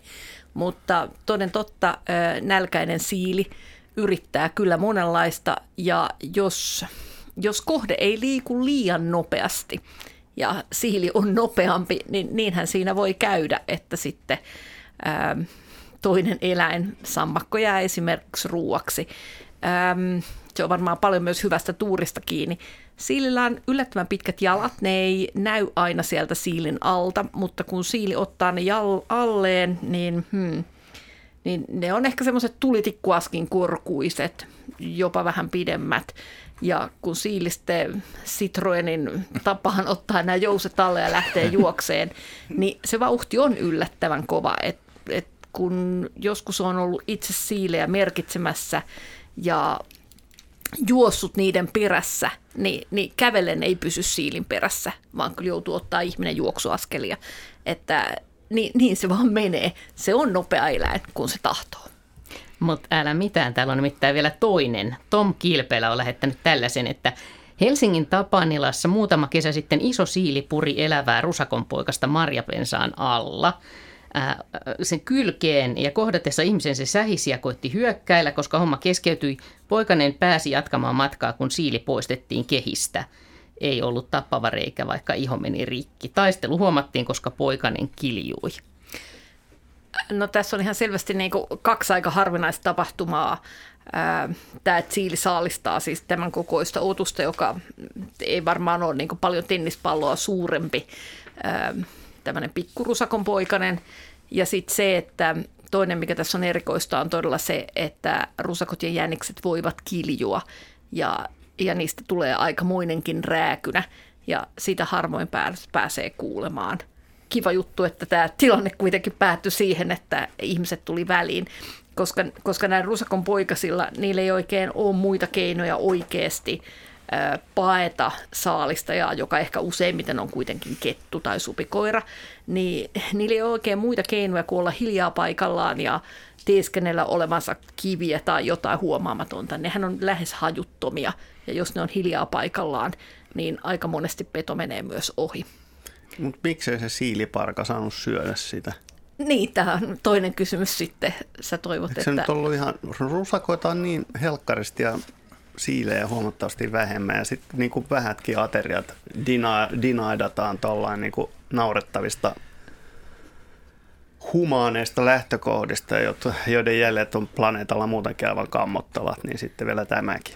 No teikö mä aikoinaan väärin Nurmijärvellä, kun mä grillasin ihan maanrajassa tuommoisia lihavartaita ja siis vaikka oli iltapäivä, niin sieltä porhaltaa siili ja to, se hiilos on maassa, niin mä jouduin meneen keskeyttämään tämän siilin, koska siili meni siihen... Hiilokselle. Siihen, hiil, se olisi mennyt hiilokselle ja rupesi niitä vartaita niin kuin na, nakertaa siinä, niin ja siinä oli armoton kuumuus, niin humanistinen ihminen meni keskeyttää, mm, mm. ettei siili polta itseään. Tietysti mm. olisin jakanut aterian sen kanssa. Joo, mä oon tavannut myös näitä talitintteja, jotka yrittää palavasta, palavasta kynttilästäkin napata talia, että ja, ja tulla sinne sitten mm. touhumaan. No se on vähän, ehkä vähän eri tapaus kyllä, mutta niin. Mutta se, jos siili nyt lahtaa jotain rosakon poikasta, niin sen voisi jättää niin kuin lahtaamaan sitä ja ihailla sitten ja vetää popcornia vieressä, jos no, no, no, no. kestää. Mä luulen, että on kyllä aika eri, eri, erikoinen tai yllättävä, niin kuin poikkeavasti käyttäytyvä. Mm. No, on, se on toi nyt paljon tilanne. hauskempaa nähtävää, kuin joku tuota, niin leijona tappaa taas Sebran Serengetistä 500 kertaa niin kuin kahden vuoden aikana.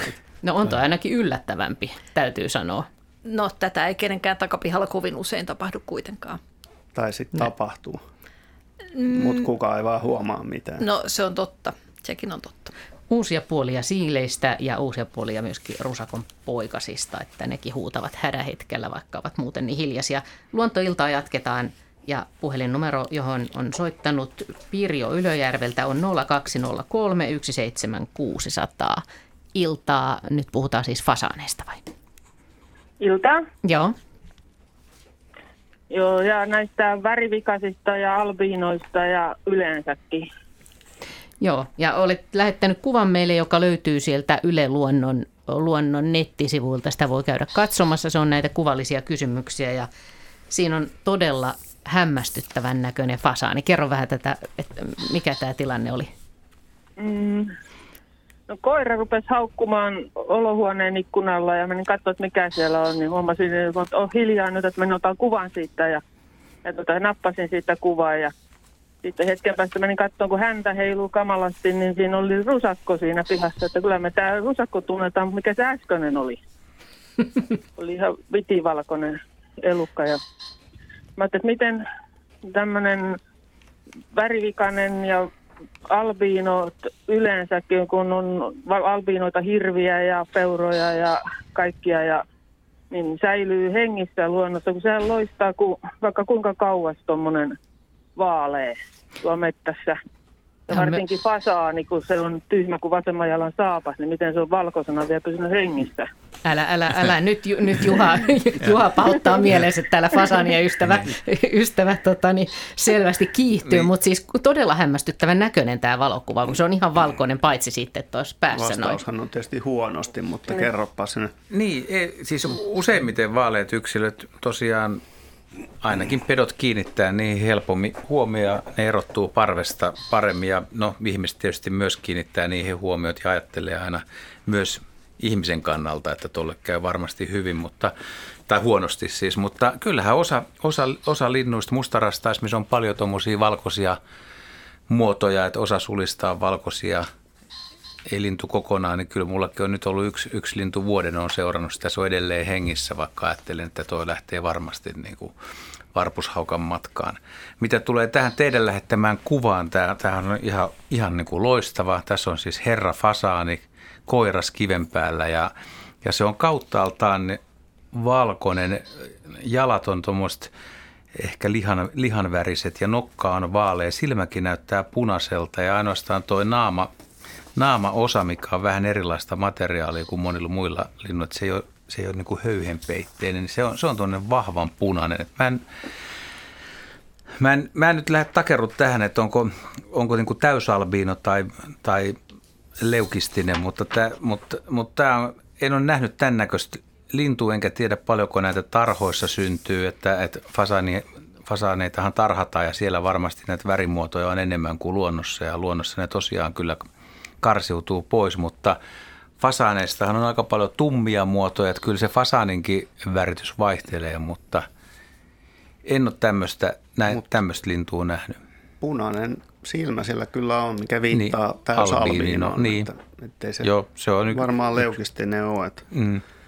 Eiköhän toi on vähän verevää toi, toi heltan väri sitten. Niin, että. se varmaan on ja se näyttää silmä punaiselta. Että, että tota, että jännä havainto ja toivottavasti pysyy hengissä. Ja ainakin on helppo ihmisen seurata niin kauan kuin se pysyy hengissä. Ja mitä tulee tuohon vasemman jalan saappaaseen, niin siihen voisin takertua siinä suhteessa, että tota, mä oon seurannut kyllä fasaaneet tosi tarkkaan ja niiden käytössä vaikuttaa siltä, että ne olisi aika hönöjä, mutta tota, paikoittain niin ne on yllättävän skarppeja, että miten ne tulee syömään, miten ne piiloutuu, miten ne maastoutuu ja joutuu kuitenkin alati väistelemään.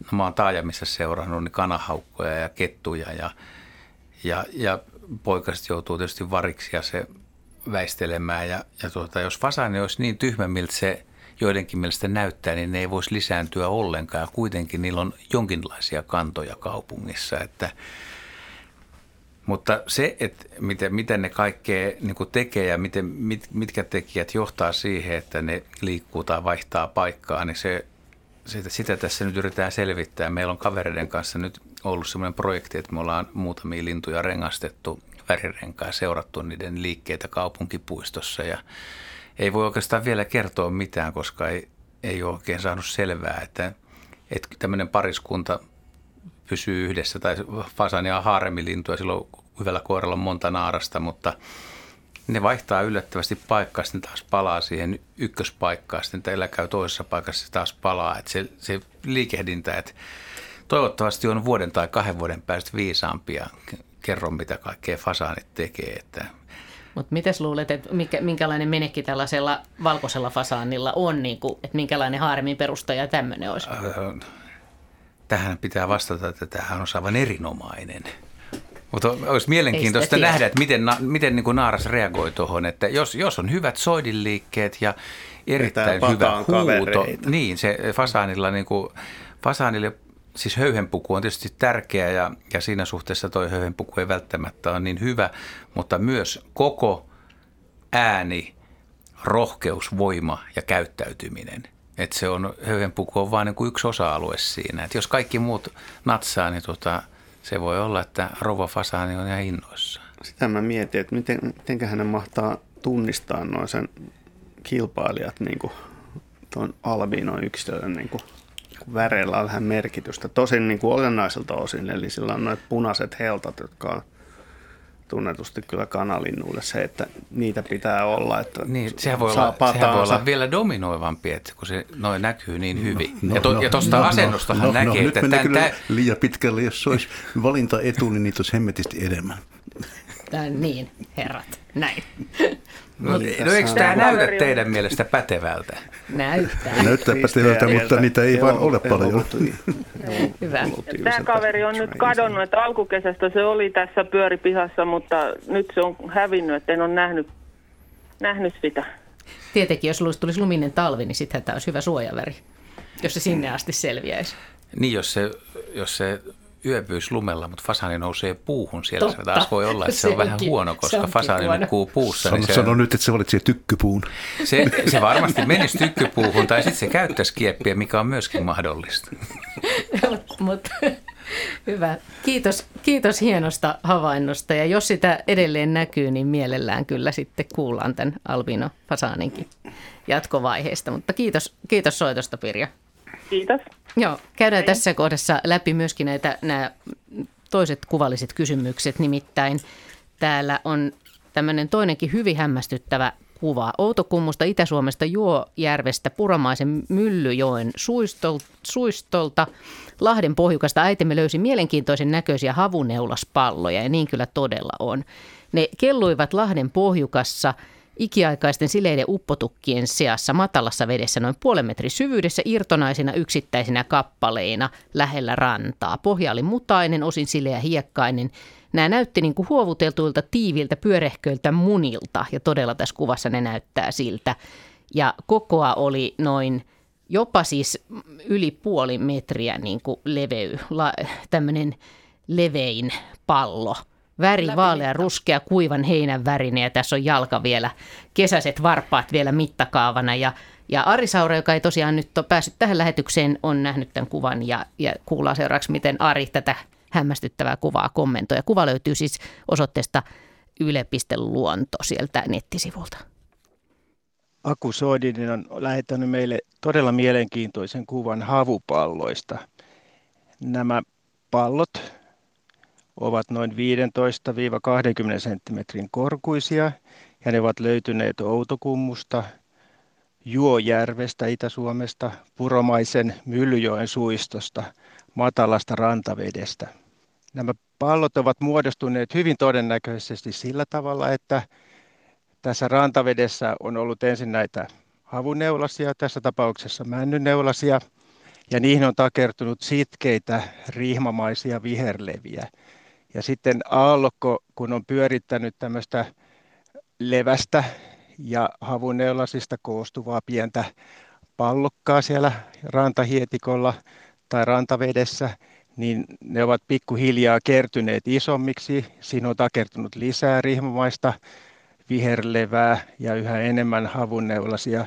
Ja pikkuhiljaa aallokon pyöritellessä rantavedessä hiekan päällä näitä palloja karikkeen seassa, niin ne ovat kasvaneet jopa näin isoiksi kuin tässä kuvassa on. Tällaisia samantapaisia palloja on löydetty myös meidän merenrannikolta, hiekkarannoilta. Silloin ne ovat usein muodostuneet ihan pelkästään sitkeästä rihmamaisesta viherlevästä, ovat tämmöisiä kirkkaa vihreitä, jopa tennispallon kokoisia, melko kiinteitä palloja, hyvin pyöreitä sellaisia. Joskus niihin voi myös tarttua irtainta kariketta, niin kuin näissä havuneulaspalloissakin on tarttunut, esimerkiksi rakkolevän murusia tai jotain vesikasvien palasia. Tässä myös sanotaan, että nämä havupallot haiskahtivat lievästi metaanilta. Sehän on hyvin tyypillistä tämmöisessä orgaanisessa geossa kesällä tai kasassa, jossa alkaa tapahtua ikään kuin kompostoitumista ja siellä sisällä olevat orgaaniset ainekset alkavat pikkuhiljaa lahota lämpimässä rantavedessä ja tuottaa metaania, eli näitä suokaasuja. Siitä varmasti tämä haju johtuu. Tällaisten näinkin isojen pallojen syntyminen vaatii kyllä varsin erikoiset olosuhteet. tasainen aallokko, joka on heilutellut näitä palloja edestakaisin siellä rantavedessä. Sitten tämmöistä tietyn tyyppistä sitkeää rihmamaista viherlevää ja myöskin tämmöistä sopivaa kariketta, joka takertuu näihin leviin ja muodostaa sitten tämmöisen hienon kokonaisuuden. Näin siis Ari Saura vastasi akusoinisen kysymykseen. Ja otetaan vielä tähän perään kolmaskin kuvallinen kysymys, vaikka meillä siellä jo soittajakin odottelee, mutta tämä on aika jännä myöskin tämmöinen hyvin erikoinen lintutorni. Ja kysymys kuuluu näin, että Kirsikka Paakkinen kertoo, että Parikkalan kunnassa Tamalan kylässä olevan Pohjarannan lintutornin ohi, kun ajoimme, niin puoli kilometriä ennen lintutornia näemme yhden haikaran kat- ladon katolla, pysähdyimme katsomaan sitä. Kun sitten jatkoimme matkaa ja tulemme tornin kohdalle, niin jokaisella kulmalla ja alemmalla kaiteella on yksi, eli yhteensä viisi haikaraa. Vaikka olen alueelta kotoisin, niin harvoin on sattunut näkemään, näkemään haikaraa saatikka kerralla viittä ja vielä näin hauskassa paikassa. Pääsimme aika lähelle ennen kuin ne lähtivät lentoon. Onko kyseessä kattohaikara? Kyseessä on nimenomaan kattohaikara. Ihan, ihan hauska kuva tosiaan, kun haikarat pönöttää lintutornin kaiteella ja neljä lintua näkyy tässä kuvassa. Joo, se on, se on Suomessa harvalukuinen lintu. Se on ainoastaan kerran pesinyt, nyt en muista vuotta, joitain vuosia sitten ja sai poikasiikin, mutta poikasille taisi myöhemmin käydä huonosti. Ja lajia on todella odotettu Suomeen, että tulisi invaasio ja aloittaisi aloittaisi tuommoisen laajamittaisen pesinnän, että Virossa niitä on, mutta ilmeisesti Virossakin on vähän tullut takapakki, että se ei olekaan noussut, noussut ja Suomessa tota, yksinkertaisesti niitä, niitä havaitaan vuosittain niin kuin useampi sata, mutta pesintöjä ei valitettavasti nyt ole, ole ollut. Tai sitten ne on salattu. En ole tänä vuonna kyllä jutellutkaan ihmisten kanssa tai kuulu havaintoja, mutta muutenhan haikaroilla, isoilla linnoilla menee aika hyvin, että harmaa haikarat voi hyvin ja kaulushaikaroita on paljon ja nyt on jalohaikaratkin aloitellut pesintää Suomessa, että nämä valkoiset haikarat on tullut, mutta tätä nyt odotellaan vielä. Hyvä. Varmaan Suomessa, Suomessa suuri ongelma kattohaikaralla se, että meillä ei ole toi sammakko-osasto kovin, kovin monimuotoinen ja ja myöskin pellot on aika kuivia. Että jos on Virossa kun retkeilee tai, tai missä tahansa muualla siitä etelään, niin pelloilla on tuhansittain pieniä sammakoita alkukesällä jo lähtien. Ja, ja niin kuin siellä myös on paljon niitä haikaroita syömässä niitä. Ja ei varmaan ole niin laadukkaita pesimäpaikkoja Suomessa kuin mitä tuolla etelämpänä on. Ja pellot on yksipuolisia ylipäätään. Joo, että noin kalastavat haikarat, niin niillä tilanne on sitten taas ihan erilainen. Luontoiltaa jatketaan vielä puoli tuntia aikaa. Puhelinnumeroihin voi soittaa 020317600 ja sähköpostien kautta voi myöskin lähettää kysymyksiä luonto.ilta.yle.fi.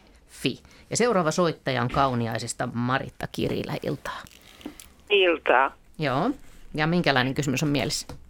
No kun tänä kesänä on puhuttu näistä karhuemoista, jotka oli satuttanut itsensä siihen metsästysrautaan ja mä käsitin, että ne nähtävästi lopetettiin ja en tiedä lopetettiinko kaikki pennutkin, mutta jossain vaiheessa joku mietti, että olisiko ne voinut selvitä, niin sitä mä nyt rupesin sitten miettimään, että onko teillä koskaan ollut tietoa jostain tämmöisestä pennusta, joka olisi selvinnyt itsekseen. Koska mä niin kuin mietin sitä, että tässähän emo ei ole ehtinyt nyt opettaa sitten, että miten tehdä itsensä tarpeeksi paksuksi, että selviää seuraavasta talvesta. Mustikatkin oli vähissä. Tai mä ajattelin, että löytääkö tämmöiset pennut niin kuin talvipesän, osaksi ne tehdä, onko se niin vaistonvarasta.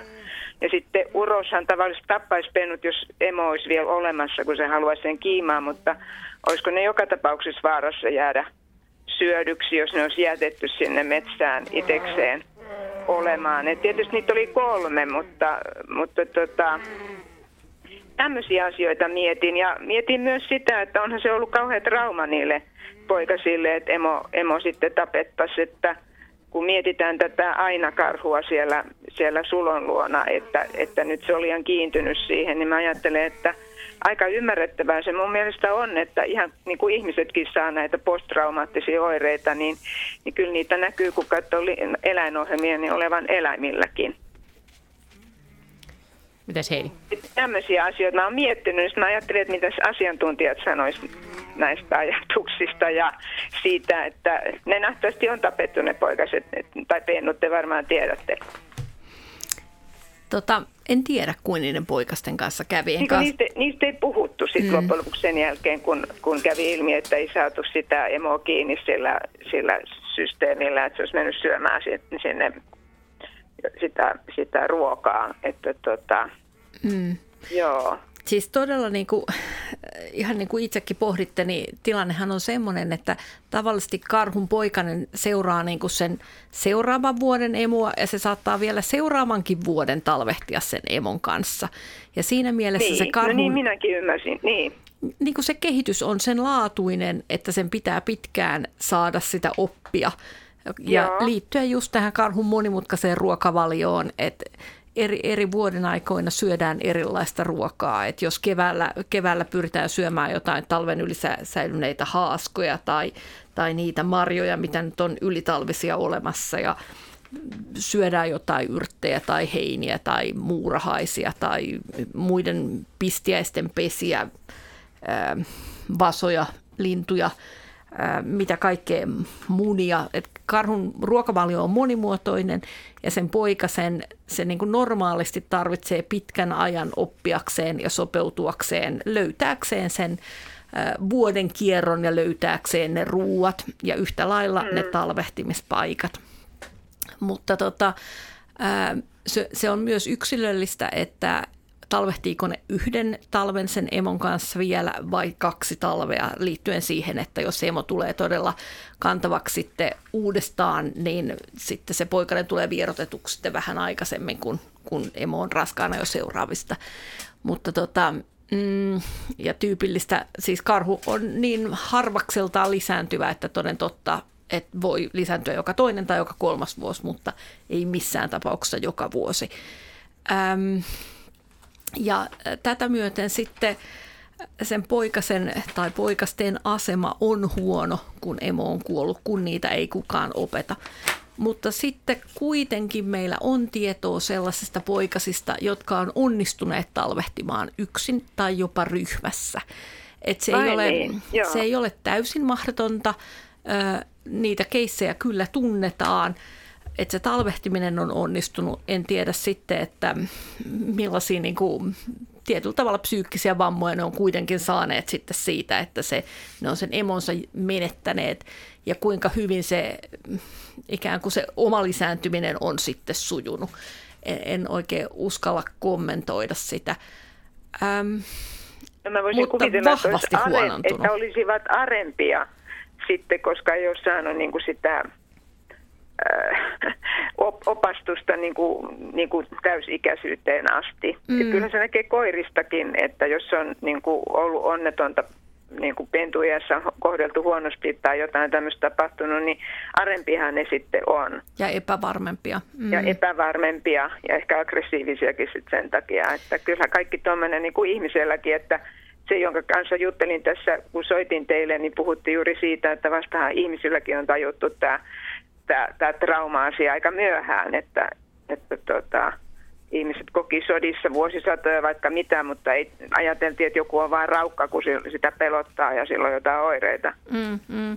Ja totta, joo, karhu on niin pitkäikäinen eläin, että varmaan näitä sitten kannetaan se koko elämä, että tota, jos on noin vaikeista olosuhteista syntynyt. Mutta täytyy sanoa, että kyllä ne selviytymisen mahdollisuudet on vakavasti huonontuneet sen jälkeen, kun se emo on kuollut. Että jos nyt arvaisin, niin ja ihan töykeästi heitän arvauksen, kun kukaan ei kuitenkaan tiedä ja tätä ei ole voitu tällä tapaa koskaan tutkia, niin kyllä mä veikkaan, että 80 prosenttia vähintään niistä poikasista, jotka menettää varhaisen emonsa, niin ei ne siitä selviä. Ja sillä, sillä tavalla voisi olla armollisempaa lopettaa poikaset, sit, kun niillä ei emoa ole. No sitä mäkin vähän ajattelin, mutta oli hirveän mielenkiintoista kuulla, että, että on todettu, että jotkut on selvinnyt tosiaan sen seuraavan talvenkin, että enpä ole koskaan kuullut aikaisemmin, että Joo. oli ihan uusi tieto. Joo. Ja erityisesti Tämä on ollut hyvin niin, mielenkiintoinen kerta teillä, teillä on ollut hyvin erikoisia juttuja Joo. tänään. Ja talvehtineet todella yhdessä. Joo. Niin, niin, että saaneet tukea toisistaan. Näin juuri, ja sen täytyy olla myös niin kuin lämpötaloudellisesti edullista. Niin varmasti, joo. Hyvä. Mutta, joo. Kiitos, kiitos soitosta. Joo, ki- ja, kiitos kovasti. joo, ja, Ja kiitos hei, jännittävästä saanko- kysymyksestä. Saanko, niin, ja saanko sanoa vielä, että eh, mulle selvisi tässä vähän aikaa sitten, että jos haluaa vastustaa näitä metsästysrautoja, niin kansalaisaloitteen voi tehdä. Se on mahdollista. Niin ennen kaikkea voi vastustaa niiden typerää sijoittelua, että Niin, niin, no sijoittelua ja mun mielestä voisi olla kokonaan pois. Tiedä, kenen, kuka siinä jalkansa lykkää. Hyvä. Mm. Kiitos. Mutta kiitos teille hyvästä ohjelmasta. Joo, kiitos. Kiitos ja, ja jännittävää ajatella, että ehkä pieni mahdollisuus poikasilla sitten kuitenkin saattaa olla. Joo. Se meillä on seuraava soittaja Kimmo, nyt en kuulu ihan tarkkaan, oliko se Lind vai Lund Laukaalta iltaa. Hyvää iltaa. Kuuluuko? Joo, kuuluu. Minkälainen kysymys on mielessä? Kimmo Lind Laukaasta soittelen. Ja semmoinen, semmoinen tapaus, että meillä on mökki Savonlinnassa saaressa.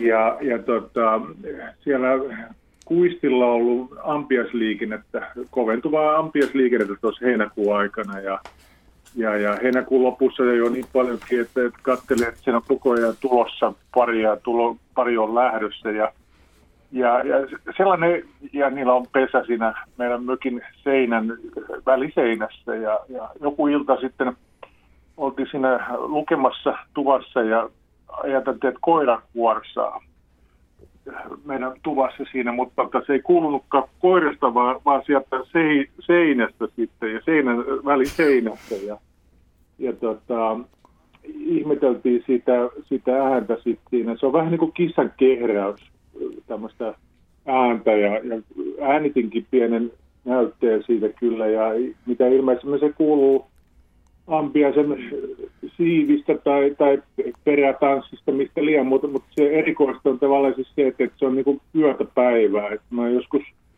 itse olen ainakin kuullut, että ampiaiset viestii jostain ruuasta tanssimalla tai rummuttamalla jotenkin, mutta erikoista on siis se, että, että se on yölläkin siis se, että, että ääni, ääni yleistä. Että, että mikähän tämä mikähän tämä on tämä funktio, tarkoitus tällä, tällä äänellä ja, ja onko se naaras kuningatar, joka siellä kuorossa on vai, tota, vai äänehtii vai mitä siellä tapahtuu, että tämä kiinnostaa ja tietysti kiinnostaa se, että, että ainakin toivomus meillä, että ei, ei, ei tipahda sieltä seinästä jossain vaiheessa koko rumpupatteri. no yleensä yhteiskunta näillä lentävillä yhteiskuntahyönteisillä, niin tuommoinen pöristely pesässä niin liittyy tämän pesän lämpötilan kontrollointiin. Ja varsinkin kun on ollut tämmöinen tosi lämmin vuosi, niin, niin mehiläiset, kimalaiset, tai varsinkin, varsinkin ampiaiset ja mehiläiset, joiden pesissä on erittäin runsaasti yksilöitä ja, ja tuo jatkuva liikkuminen ja semmoinen touhuaminen niin nostaa sen pesän lämpötilaa. Ja sitä varten ne sitten niin kun ne huomaa tämän, niin se, ne asettuu tietynlaiseen niin kuin asentoon ja rupeaa värisyttämään siipiän ajakseen sen lämpimän ilman niin kuin tuulettaakseen pesäänsä. Saattaa ah. jopa tehdä sinne ylimääräisiä aukkoja ja muuta vastaavaa, jos, jos tota, niin lämpötila nousee. Ja esimerkiksi tuommoinen 40 astetta ampiaspesässä rupeaa olemaan jo kriittinen tilanne, että siellä rupeaa kuolemaan yksilöitä, jos lämpötila jatkaa nousua ja ja sen takia, sen takia tota niin, ne saattaa ruveta pitämään tuollaista jatkuvaa surinaa, joka on aika tasaiselta kuulu, kuulostavaa mm. vielä. Ja, ja sillä on niin kuin tietty tarkoitus tosiaan, että ne on todennut, että mitä pitää tehdä ja ryhtynyt siihen ja homma toimii niin kellon ympäri niin kauan kuin tämä ongelma on olemassa ja siihen pistetään sitten porukkaa hommiin. Että voiko nyt olettaa, kun me mennään viikonloppuna mökille ja silloin lämpötilat alle 20, että ei välttämättä kuulu sitten ollenkaan, ilmat on viilentynyt. Joo, varmaankin näin. Tai sitten jos tulee oikein kylmään, niin sitten alkaa lämmitys. että tota, ne rupeaa pöristelemään, että se lämpötila säilytetään tarpeeksi lämpimänä. Tämä on niinku valtavia resursseja, mehiläiset varsinkin laittaa tähän, että se on optimaalinen se toukkien kasvulämpötila. Että ampiaiset on hieman joustavampia luultavasti tässä, mutta niin mehiläiset on tosi tarkkoja. Nehän on vähän niin kuin eteläisempiä hyönteisiä Suomen ilmastoa katso näkökulmasta. Osallistuisi kaikki siis siinä pesässä tähän?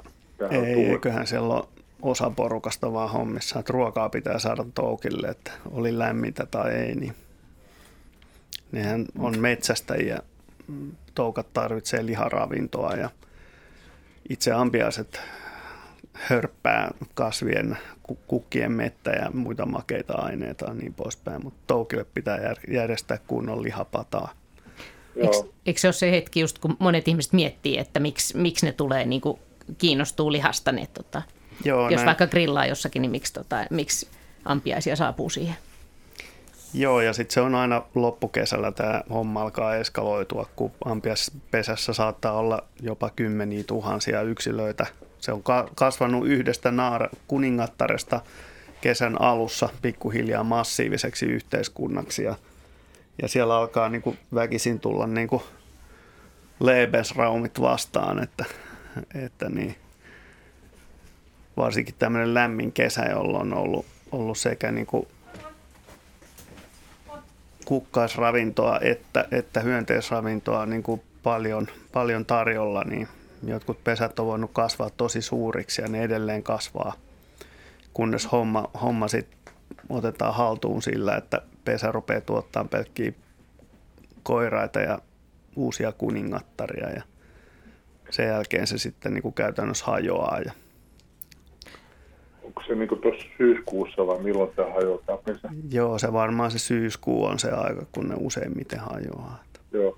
Mites tota, kun tämä on tietysti ihan eksoottinen ja kiva tietää, mistä tämä johtuu, mutta olettaen, että jos siellä on kymmeniä tuhansia ampiaisia, niin se on vähän pelottavaakin, että se on yhden Haltex-levyn takana siinä semmoinen määrä tota, ampiaisia, että jos ei halua ensi kesänä niitä, niin, niin tota, onko tämmöinen konsti luonnollinen konsti kuulin niin jonkun kertovan, että kahvi suoratin pusseja ripustetaan ja tennispalloa vaikka siihen, siihen, mistä ne nyt menee sisään, jonnekin sinne, ne ajattelee, että tämä on varattu tämä, tämä alue. Tai joku, mikä olisi tuollainen luonnollisen ekologisen tapa tämä? Tämmöisiä puhutaan, mutta mä, mä en kyllä tiedä, onko ne oikeasti totta, että, että auttaako ne. Mä tietysti jos te ette halua siihen samaan kohtaan sitä pesää, niin ei muuta kuin liimapurkki kauniseen käteen ja truut reikä sitten kiinni, kun homma on ohitteet. Mutta sinänsä täytyy ampiaisista ja noista muistakin sanoa, että yleensä ne on aika rauhallisia pesimäpiirissään, että ellei niitä sitten mene niinku, lähinnä niinku häiritsemään. Että, että, mutta niinku kyllähän kyllä tämä tavallisen ampiaisen pesäkoko on sitä luokkaa, että en mä, mä ymmärrän ihmisiä, jos se on oven yläpuolella tai jotain muuta ja pieniä Joo. lapsia juoksee ees taas, niin melkein kyllä. parasta päättää niiden päivät aikaisemmin kuin myöhemmin. Näin, näin varmaan on, että tuossakin onneksi minua on pistänyt yhden kerran ja vaimoa yhden kerran, että siinä on nämä kerrat kyllä, mutta totta kieltämättä, että siellä voi olla joskus muitakin ja, ja, koiraa ja niin poispäin, mutta, mutta aika kiltisti ne on mennyt sitä omaa reittiä katorajasta, mutta tuota, kieltämättä se liikenne on aika hurjaa. Joo, semmoinen tilanne, jossa, jossa saa pistoksen, niin silloin kannattaa poistua paikalta, koska niin siinä saattaa käydä niin, että on hormonaalisesti merkitty vihamieliseksi yksilöksi ja porukka hyökkää automaattisesti sitten loputkin kimppuun, kun on, sut on merkitty, niin Oho. sen kannattaa niin kuin sillä vetäytyä välittömästi ensimmäisten niin kuin iskujen jälkeen. ei turhaan, turhaan tota, niin, tuu lisää. Kiitos. Kiitos soitosta. Nyt, nyt jatketaan vielä eteenpäin, mutta, mutta tässä, tässä tuli monenlaista ampiaistietoa. Täällä on tullut muuten kommentteja, että Jukka Lieksasta on laittanut viestiä siitä karhuasiasta. Kumpaakaan rautaa jäänyttä karhua ei ole tavoitettu, todennäköisesti ovat hengissä ja rauta irronnut. Ja sitten tota, Asko, tuottaja Asko hauta laittoi linkin Ylen pohjois uutisin poliisi pyörsi päätöksensä loukkaantuneen karhun pennut säästyvät hengissä. Emolla yhä lopetusmääräys. Asiantuntijoiden mukaan karhut ovat jo tarpeeksi vanhoja selvitäkseen yksin luonnossa. Tämmöisiä, tämmöisiä ajatuksia tässä kohdassa. Nyt otetaan tähän väliin, tähän väliin tämä semmoinen kuva, jonka, joka Henry sä oot nähnyt, ja tähän liittyy kysymys. Tämä on siis maitohorsmasta Rovaniemellä. Eli pihallamme kasvaa maitohorsma tällä Rovaniemellä 12.8. Sen pituus oli 3 metriä ja 40 senttiä. Onkohan wow. se, onko pitempää mitattu Suomessa? Netistä löysin, että alle kolme metriä olisi ilmoitettu löytyneen. Nyt horsma jatkaa kasvuaan.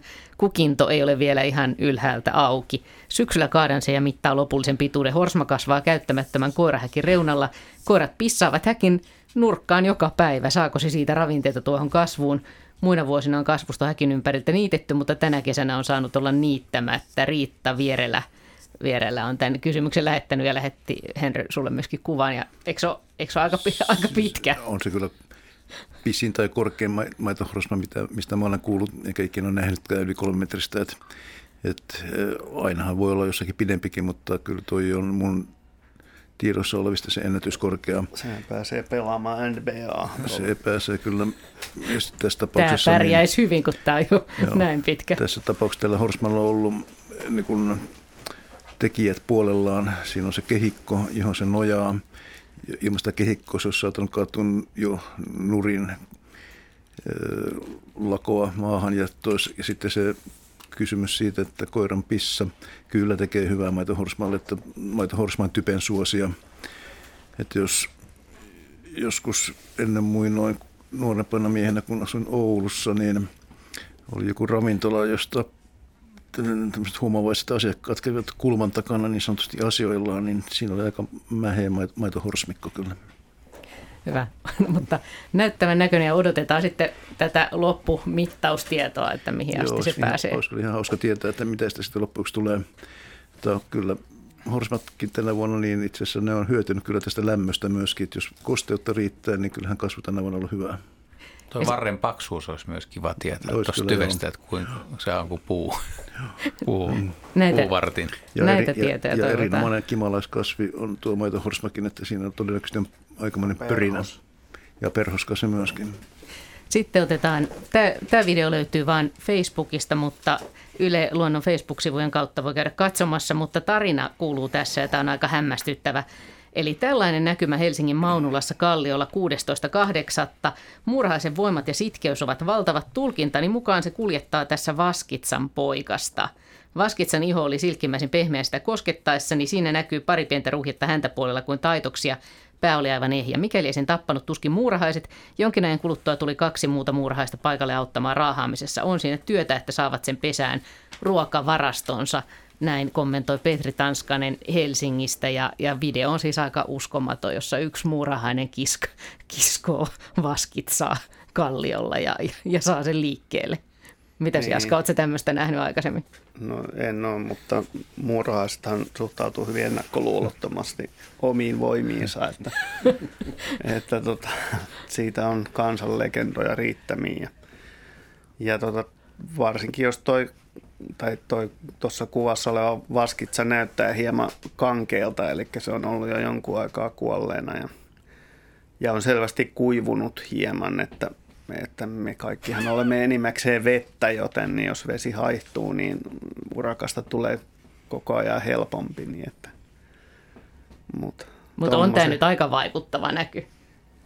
Joo, on ja se on hyvä esimerkki siitä, että että hyönteiset ovat panostaneet niin kuin käytännön älykkyydessä hieman muuhun kuin tämän tyyppisten asioiden pohjimiseen. Jos on jotain, joka liikkuu, niin miksi sitä liikutettaisiin, riippumatta sen koosta. Mutta sitten tuota, tarina tosiaan jatkoi näin, että kaksi muuta muurahaista tuli sitten paikalle auttamaan raahaamisesta. Ne huomaa sitten, että nyt on kaverilla vähän niin, niin tiedä, avun tarvetta. Niin en tiedä, että olisiko se jättänyt jotain hormonimerkkejä siihen, että että seuratkaa jälkeä, että nyt tarvitsisi jeesiä. Että mä en tiedä, että kuinka paljon niin kuin murhaasti näistä jättämistä viesteistä niin kuin tiedetään, että mitä ne pystyy niillä sitten kertomaan. Mutta en nyt olisi hämmästynyt, jos siellä olisi tuommoinenkin pieru tahra jätetty johonkin kohtaan, joka kertoo sen pituuden ja painon ja värin ja lähisukulaisten historiaa murhaisia on Suomessa tutkittu paljon ja musta tuntuu aina, että kun kuulee uusia murhaistietoja, niin ne on niin kuin vielä hämmästyttävämpiä kuin mitä, mitä on aikaisemmin ajateltukaan. Joo, kyllä se yleensä on niin, että, että tota, niin, luonto on ihmeellinen, mutta vielä ihmeellisempi kuin mitä olemme oppineet tietämään. Että Kuulitteko aina vaan paranee. murhaisista? Kuulitteko laiskurimuurahaisesta, että yhdyskunnista oli löydetty myös yksilöitä, jotka eivät tee duunia, vaan harhailevat. harhailevat, kyllä. Ihan pokkana siellä mm.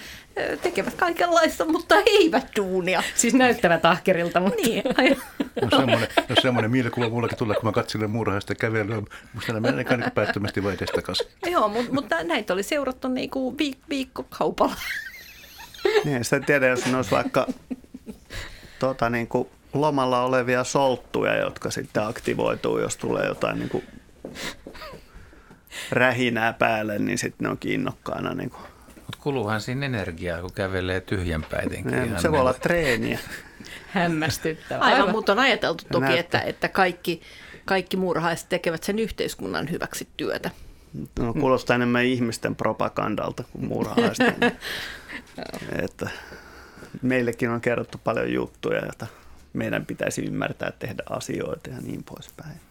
Nyt jatketaan vielä hetken aikaa luontoiltaa ja soittaja Kari Malin Oulusta. Iltaa. Hyvää iltaa. Joo, ja minkälainen kysymys on nyt pohdinnassa? No mulla olisi lintuaiheinen kysymys. Joo. Kesämökki tuolla Puolangalla ja siellä on sitten saunarannassa ja saunan yhteydessä semmoinen terassi, jossa vilvotellaan ja siellä on hirren päällä sitten ollut vakiona leppälinnulla pesä melko monena kesänä ja ei siinä mitään. Tänä kesänä siinä oli jotakin erikoista. Se sinne kävi käki munimassa ja käenpoika alkoi kasvaa pesässä ja tietenkin työnteli sitten ne leppälinnun poikaset sieltä pesästä pois. Niitä oli sitten varissut sinne saunan terassille ja ei siinäkään vielä mitään, mutta sitten huomattiin, että siinä on ihan siinä pesään kylässä toinen pesä, jossa sitten oli pieniä poikasia, pikkupoikasia ja oletus on, että ne on sen saman leppälintupariskunnan omia poikasia, koska mitään muita lintuja siinä pesällä nyt ei näkynyt kyllä koko kesän aikana, kun niitä on seurailtu siinä saunomisen yhteydessä, että onko tuo nyt ihan tavatonta ja onko tullut vastaavaa tilannettava eteen. Siis ruoki, oli... ruokiksi ne emot sitten kum, kumpiakin Joo, poikasia? kyllä, kyllä. Sam... Ne ruokki sekä sitä käkeä että sitten niitä pieniä poikasia siinä toisessa pesässä, mikä oli ihan kylkikylässä kiinni siinä pesässä, missä se käki on. Mutta ol, oliko se toinen pesä siellä samassa onkalossa tai kolossa? Joo, että se ei ollut kyllä. avopesä? Se, se, oli semmoinen, se on semmoinen niin kahden kattokannattajien välissä oleva semmoinen pieni onkalo, mutta silleen hyvin näköisellä, että käytännössä ihan avo, avotilat. Siihen näki niin suoraan. Oliko siinä, oliko siinä niin kuin leppälintu, koiras ja naaras? Näkyykö Joo, niin kummatkin? kyllä. Ja välillä ne ruokki käkeä ja välillä niitä poikasia? Joo, kyllä. Siinä ne kävi Joo. molemmilla pesiin. No se on hyvä, että tämä, tämä, tämä päättyy, kun tämä on hyvä luontoilta muutenkin, niin päättyy hienoa havaintoon. Tota, enpä osaa sanoa, siis tuossa olisi semmoinen tilanne kuitenkin, että se käki on niin vahva tai attraktiivinen, sen iso, iso tuommoinen oranssi kita, että kun ne emot tuo ruokaa, niin se varastaa sen kaiken ruoan ja silloin pohjaton nälkä ja muille poikasille ei riitä sitten, vaikka ne on siinä vieressä. Miten, miten ne emot sitten niin kuin kuitenkin ruokkis, ruokkii näitä omia poikasia, jos ne on omia poikasia. Jos te ette ole siinä harmaa sieppoa tai jotain muuta nähnyt, mikä tuli mieleen, että siinä voisi olla toinen laji kuitenkin. Tai, mutta jos ei muita emoja näy, niin en mä, en mä osaa kyllä sanoa. Tuommoisen paikkaan saattaa kyllä helposti lintu tehdä. Monikin eri lintulaji, niin kuin pari pesää tai jopa useampia. Niin kuin pääskythän saattaa rakentaa useampia, mutta jännä, no, että ne on muninut niin, molempia. Niin, niin ei, ne, ei, ne, ei ne kyllä sitten niin kuin niin, että Joo, vielä to... sanoitte, että siitä ensimmäisestä pesästä ne poikaset on tungettu pois, eli siellä on, joo, siellä on kyllä. myös... Kyllä, joo. Eli ne, niitä, oli, niitä pikkupoikasia hmm. oli siinä, siinä tuota terassilla ja sitten siellä hirren päälläkin oli yksi yksi kuolleena ja sitten me, että no niin, se on peli menetetty näiden osalta, että siellä käki jatkaa nyt sitten kasvuosa. Mutta sitten huomattiin, että hei, täällähän on tällä takana toinen pesä. Ihan, niin semmoinen, ihan kiinni siinä. Siinä oli semmoinen seinämä välissä, niin kuin, niin pesän reuna. Ja sitten ihan siinä kiinni toinen pesä. Ja sieltä nousi sitten pieniä poikasten päitä myös. Että... Selvisikö ne poikaset? Kyllä ne ainakin siellä, mitä, mitä siellä nyt on mökillä käyty, niin ne ruokki niitä. Ne oli elossa siellä – mutta tietenkään nyt, nyt ne on hävinnyt sieltä totta kai, mutta tuota, en, en tiedä sitten varmuudella tietenkään sitä, että ovatko se levinneet, mutta ainakin mitä niitä seurailtiin, niin kyllä ne ruokki sinne molempiin pesi, pesi niitä asukkeja. Mutta kesä oli hyönteisten kannalta hyvä, että ravintoa riitti, että ehkä se käkikin on pitänyt välilläkin talakensa niin kuin pois näkyvistä. Että.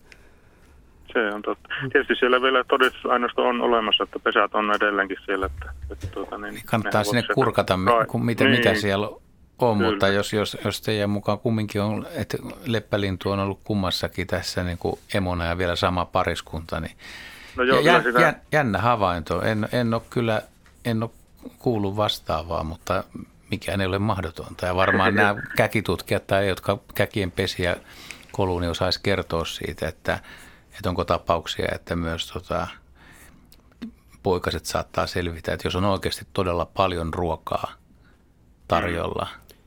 Niin ne yleensä kyllä se, kai selviää, jos se pesäs. No yleensä, mutta yleensä ei, mutta tämä just niin, sen pesä, niin, että on kaksi että on pesäkulhoa.